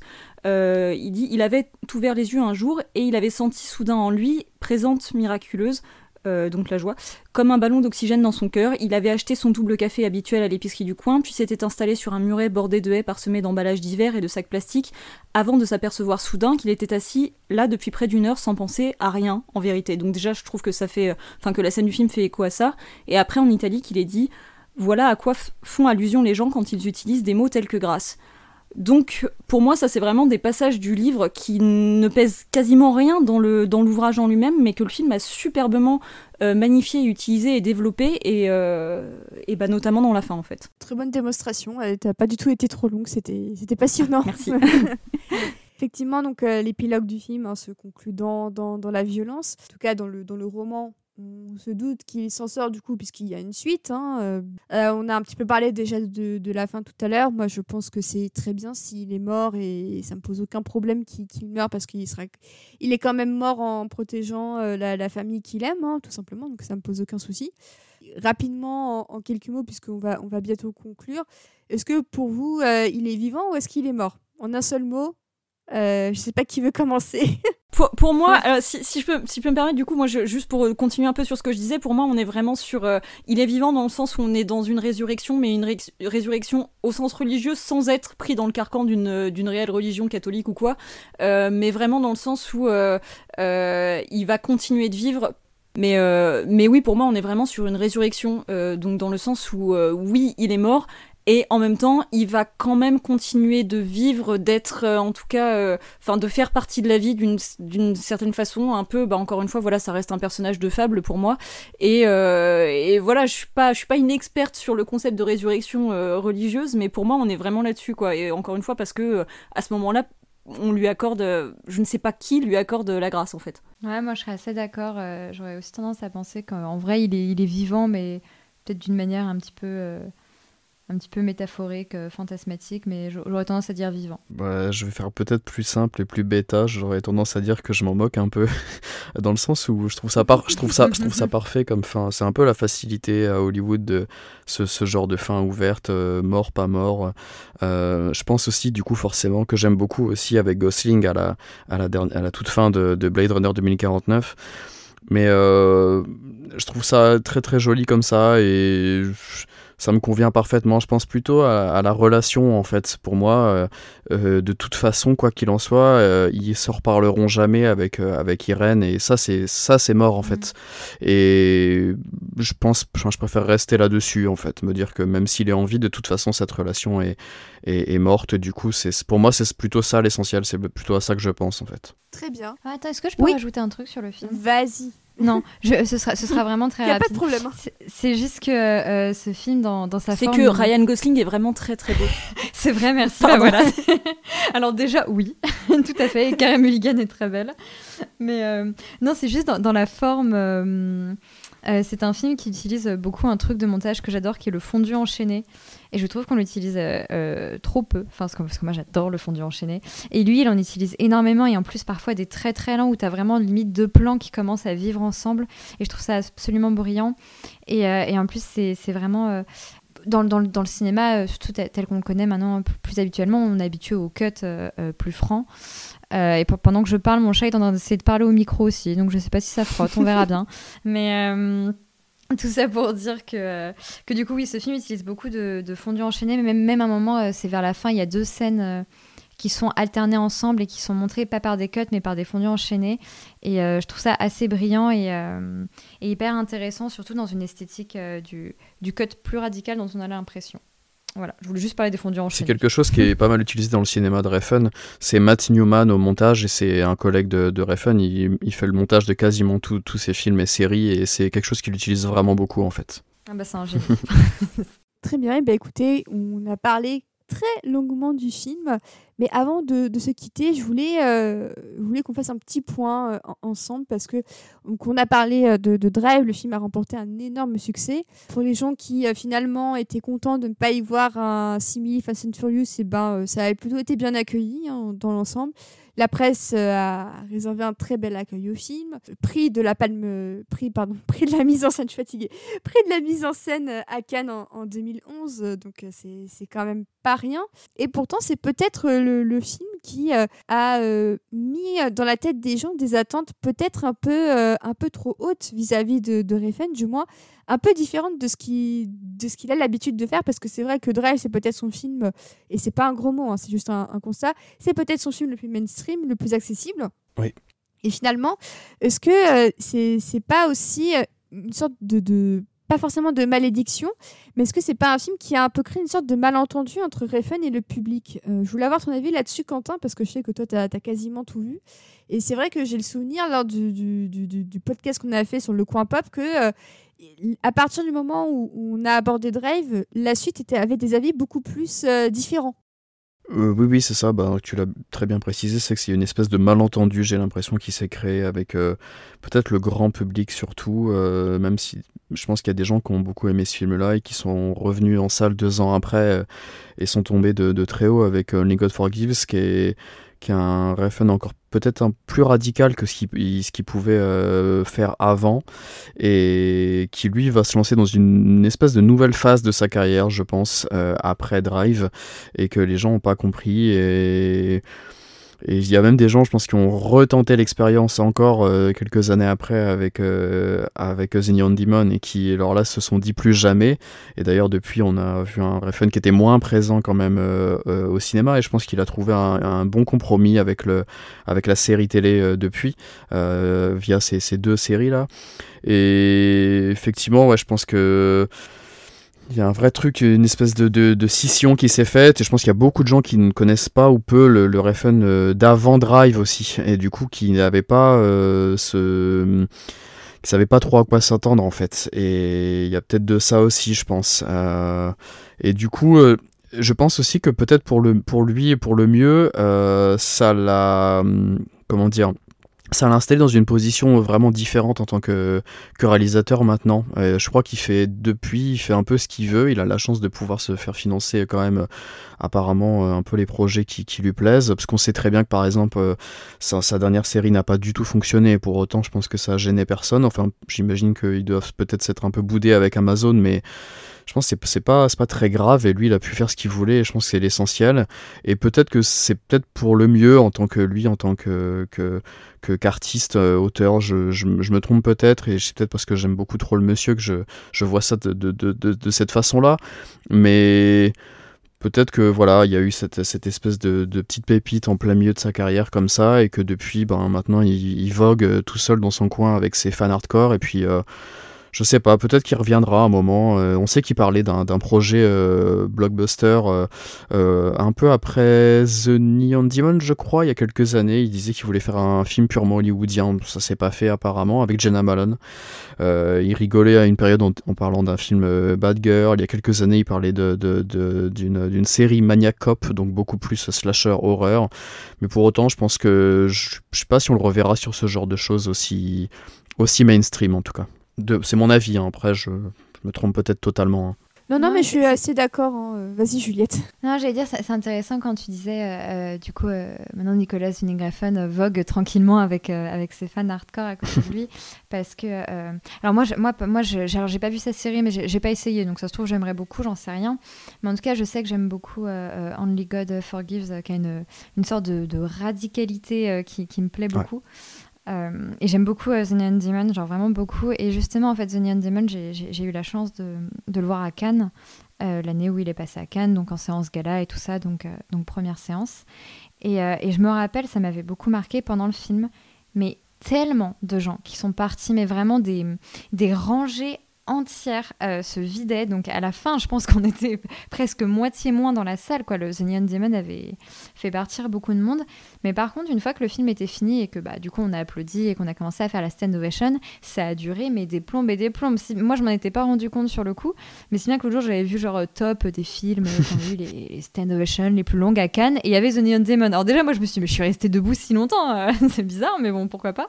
Et, voilà, c'était intéressant ce contraste avec genre la moitié de la salle qui se casse saoulée, parce qu'en plus à Cannes, les gens aiment bien euh, avoir des réactions. Euh, exagérées. Donc cet, écart entre les gens qui partent et en fait par contre nous les gens qui, sommes restés et qui donc ont vraiment beaucoup beaucoup aimé, qui sont restés debout comme des comme des glands à, frapper des mains pendant pendant une demi-heure. Et, c'est vrai que du coup je pense que Winning Refn, en effet, euh, je pense qu'il va continuer à, diviser parce que je crois pas qu'il est prévu euh, de toute façon euh, de, se calmer ou de faire plaisir aux gens, ce, qui est, ce, qui est, un bien en soi. Hein. Tant qu'on lui donne de l'argent, il n'a pas, il a pas à se forcer particulièrement. Donc, donc voilà, moi je comprends que ce sont. Oui, parce qu'il est conscient de ça. Hein. Comme, en plus, d'ailleurs, je pense qu'au moment où vous vous êtes levé pour applaudir, il était là. Et donc il a dû. Voilà, donc il est, il est parfaitement conscient de ça. Hein. Euh, Judith? Bah euh, non mais écoutez je, je voilà moi j'ai pas euh, j'ai pas embarqué dans le même bateau euh, je voulais hein, vraiment parce qu'encore une fois Drive je j'aime ce film d'un amour enfin pour moi c'est un film parfait je veux dire c'est vraiment le film que je cite quand j'imagine que, que, pourrait être le film parfait. Mais voilà c'est vrai que la, suite je suis, je désolée mais j'ai pas suivi donc je me suis je me suis désintéressée. Après je pense que Enfin, en fait, je sais pas. Je, serais curieuse de voir ce qu'il pourrait faire sur plein de sujets. Euh, et en même temps, euh, même à une époque, d'ailleurs, je suis une grande fan d'Akira et je me disais, bon, s'il faut vraiment qu'il y ait une adaptation ciné, même si ça me fait chier, j'aimerais bien que ce soit lui qui la réalise. Mais bon, maintenant, voilà, avec le tournant qu'il a pris, qui moi personnellement ne me plaît pas, je sais pas si je pourrais vraiment être de nouveau séduite par son cinéma, euh, j'espère. Hein. Mais euh, The Neon Demon spécialement, ça m'avait laissé un, goût très amer parce que parce qu'en plus moi j'adore cette idée, mais qui, était déjà amorcée dans, dans, Drive comme on en a parlé, mais de, de montrer une violence qui est à la fois vraiment euh, vraiment violente et vraiment malsaine ou vraiment sale, et en même temps euh, euh, très esthétique et très belle, et donc comme le disait Juliette, pas marrante comme chez Tarantino, mais vraiment purement poétique et belle. Et, et là, le mélange des paillettes et du sang dans une Young Demon, moi c'est tout ce que j'ai envie de faire, c'est tout ce que je veux voir, c'est tout ce que j'adore, quoi. Et, et, tout ce que ça peut dire autour de ça. Donc donc je suis très partagée entre ouais un cinéaste qui a tout pour m'offrir ce que je veux et qui en même temps a pris un tournant qui me plaît pas du tout. Donc euh, je, je sais pas, je suis très dubitatif quant à la suite. En tout cas, une chose est sûre, c'est que en décembre, euh, les détracteurs et les fans pourront s'en faire une idée avec sa nouvelle série. Donc euh, Copenhagen Cowboy, si je, si je le dis bien. C'est bien ça, Quentin? Oui, c'est ça. Et les premiers retours indiquent que ça a l'air d'être quand même euh, moins radical et moins euh, euh, longué, même si je déteste ce terme, que Too Old to Die Young. Hein. Vous pouvez vous rassurer sur ce côté-là. De, de, toute façon, déjà, il y a moins de. C'est beaucoup plus court, c'est que 6 épisodes. Et apparemment, c'est quand même un peu plus accessible. Très bien. Bah, en tout cas, moi, j'ai quand même très hâte de voir cette série. J'avoue que depuis le temps qu'il parlait de faire une suite, euh, ne serait-ce que spirituelle, au guerrier silencieux, c'est vrai que là, il, arrive enfin à la faire. Donc, euh, euh, plutôt curieuse de, voir ça. Et j'espère quand même voir une suite un jour avec Matt Mikkelsen parce que ce serait vraiment, ce serait vraiment, ce serait vraiment top. Et j'espère qu'un jour, bah, les deux hommes. Mikkelsen, Gosling, j'espère qu'un jour ces, deux-là réussiront à recollaborer avec Refn. Euh, même si j'aime beaucoup, euh, j'aime beaucoup son alliance avec Jenna Malone, euh, que, que, je trouve vraiment top. ne serait-ce que dans The Neon Demon et dans, bah, j'ai pas encore vu Old to du coup je l'ai pas encore vu mais, mais rien que pour elle je trouve que sa présence apporte toujours un plus au projet dans lequel elle est donc, j'espère que, que, ça se passera que ça se passera comme ça et que il continuera malgré tout à pouvoir tourner un peu avec ses chouchous qui, qui, sont plutôt talentueux voilà c'est au moins une bonne chose qu'il a pour lui. Est-ce que vous aviez un dernier mot à rajouter sur, euh, sur Drive ou sur Refn ou, ou, quoi que ce soit? Ben Ryan Gosling est quand même vraiment très très beau. je m'arrêterai. C'est vrai, c'est vrai. Hein. Tu parlais de Jenna Malone au Océane, je suis folle amoureuse de cette femme. Donc euh, c'est vrai que Winning Refn, c'est bien s'entourer parce que Matt Mikkelsen aussi, c'est un, un bon, un, bon animal. Même Christina Hendricks, hein, on la voit très très mhm. peu dans, dans Drive, mais euh, je, je, trouve qu'il il réussit à vraiment bien mettre en, en, avant sa stature et le fait qu'elle peut littéralement leur péter à tous la gueule, quoi, euh, oui. avec son allure. Donc euh, voilà, ici on est très fan de, de Christina Hendricks et on pense qu'elle mérite une meilleure carrière que ce que ce qu'elle a eu. C'est vrai. Ouais, voilà. Euh, bah écoutez, euh, dans ce cas, le dernier mot de la, le mot de la fin du coup sera que Ryan Gosling est très beau dans Drive et je ne peux qu'approuver ces sages paroles.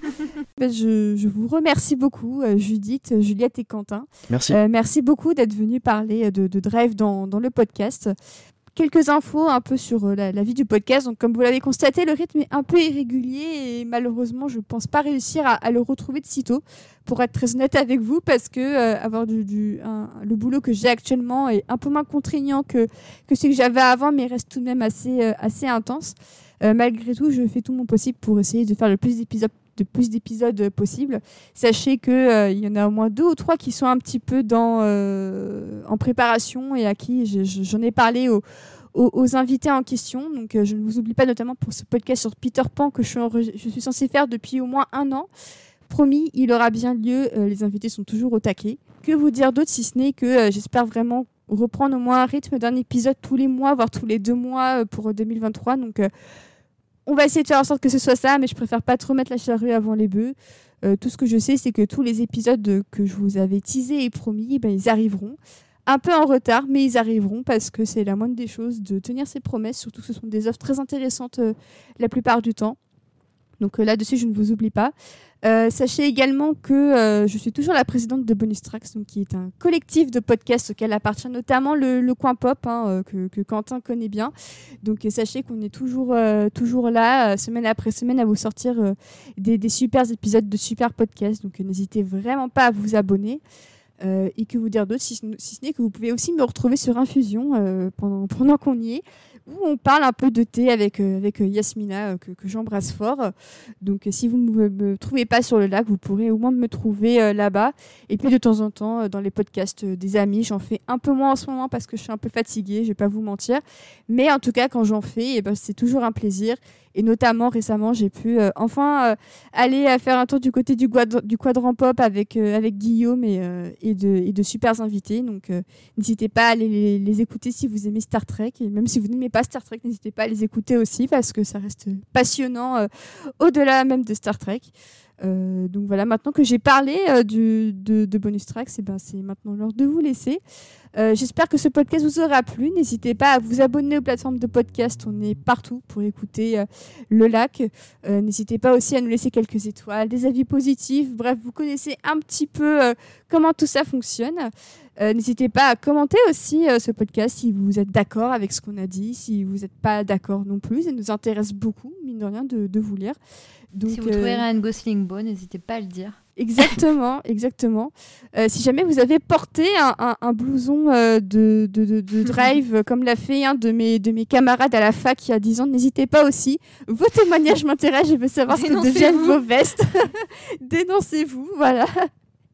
Mais c'est réel, en plus, il y a vraiment un, un mec à, à, à, à, la fac où j'étais à la Sorbonne qui débarquait en CM et il avait un blouse, le blouson de drive et il faisait un petit peu le mariole avec, donc c'était c'était très con, mais ça me manque un peu cette époque, mine de rien. Et... Moi, j'ai failli. Hein. Franchement, moi j'avais très envie, mais je me suis dit non, vas-y, tout le monde va emporter, ça va faire kéké, mais j'avais vraiment envie. Ouais, ouais, non, mais, mais, un, mais un jour je me, je me le prendrai, ça c'est, ça c'est sûr, parce que j'ai pas peur du ridicule et, voilà.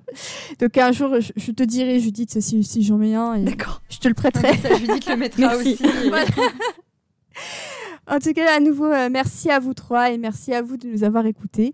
À très bientôt, restez prudents et de gros bisous. Ciao. Salut. Au revoir. Au revoir, bisous.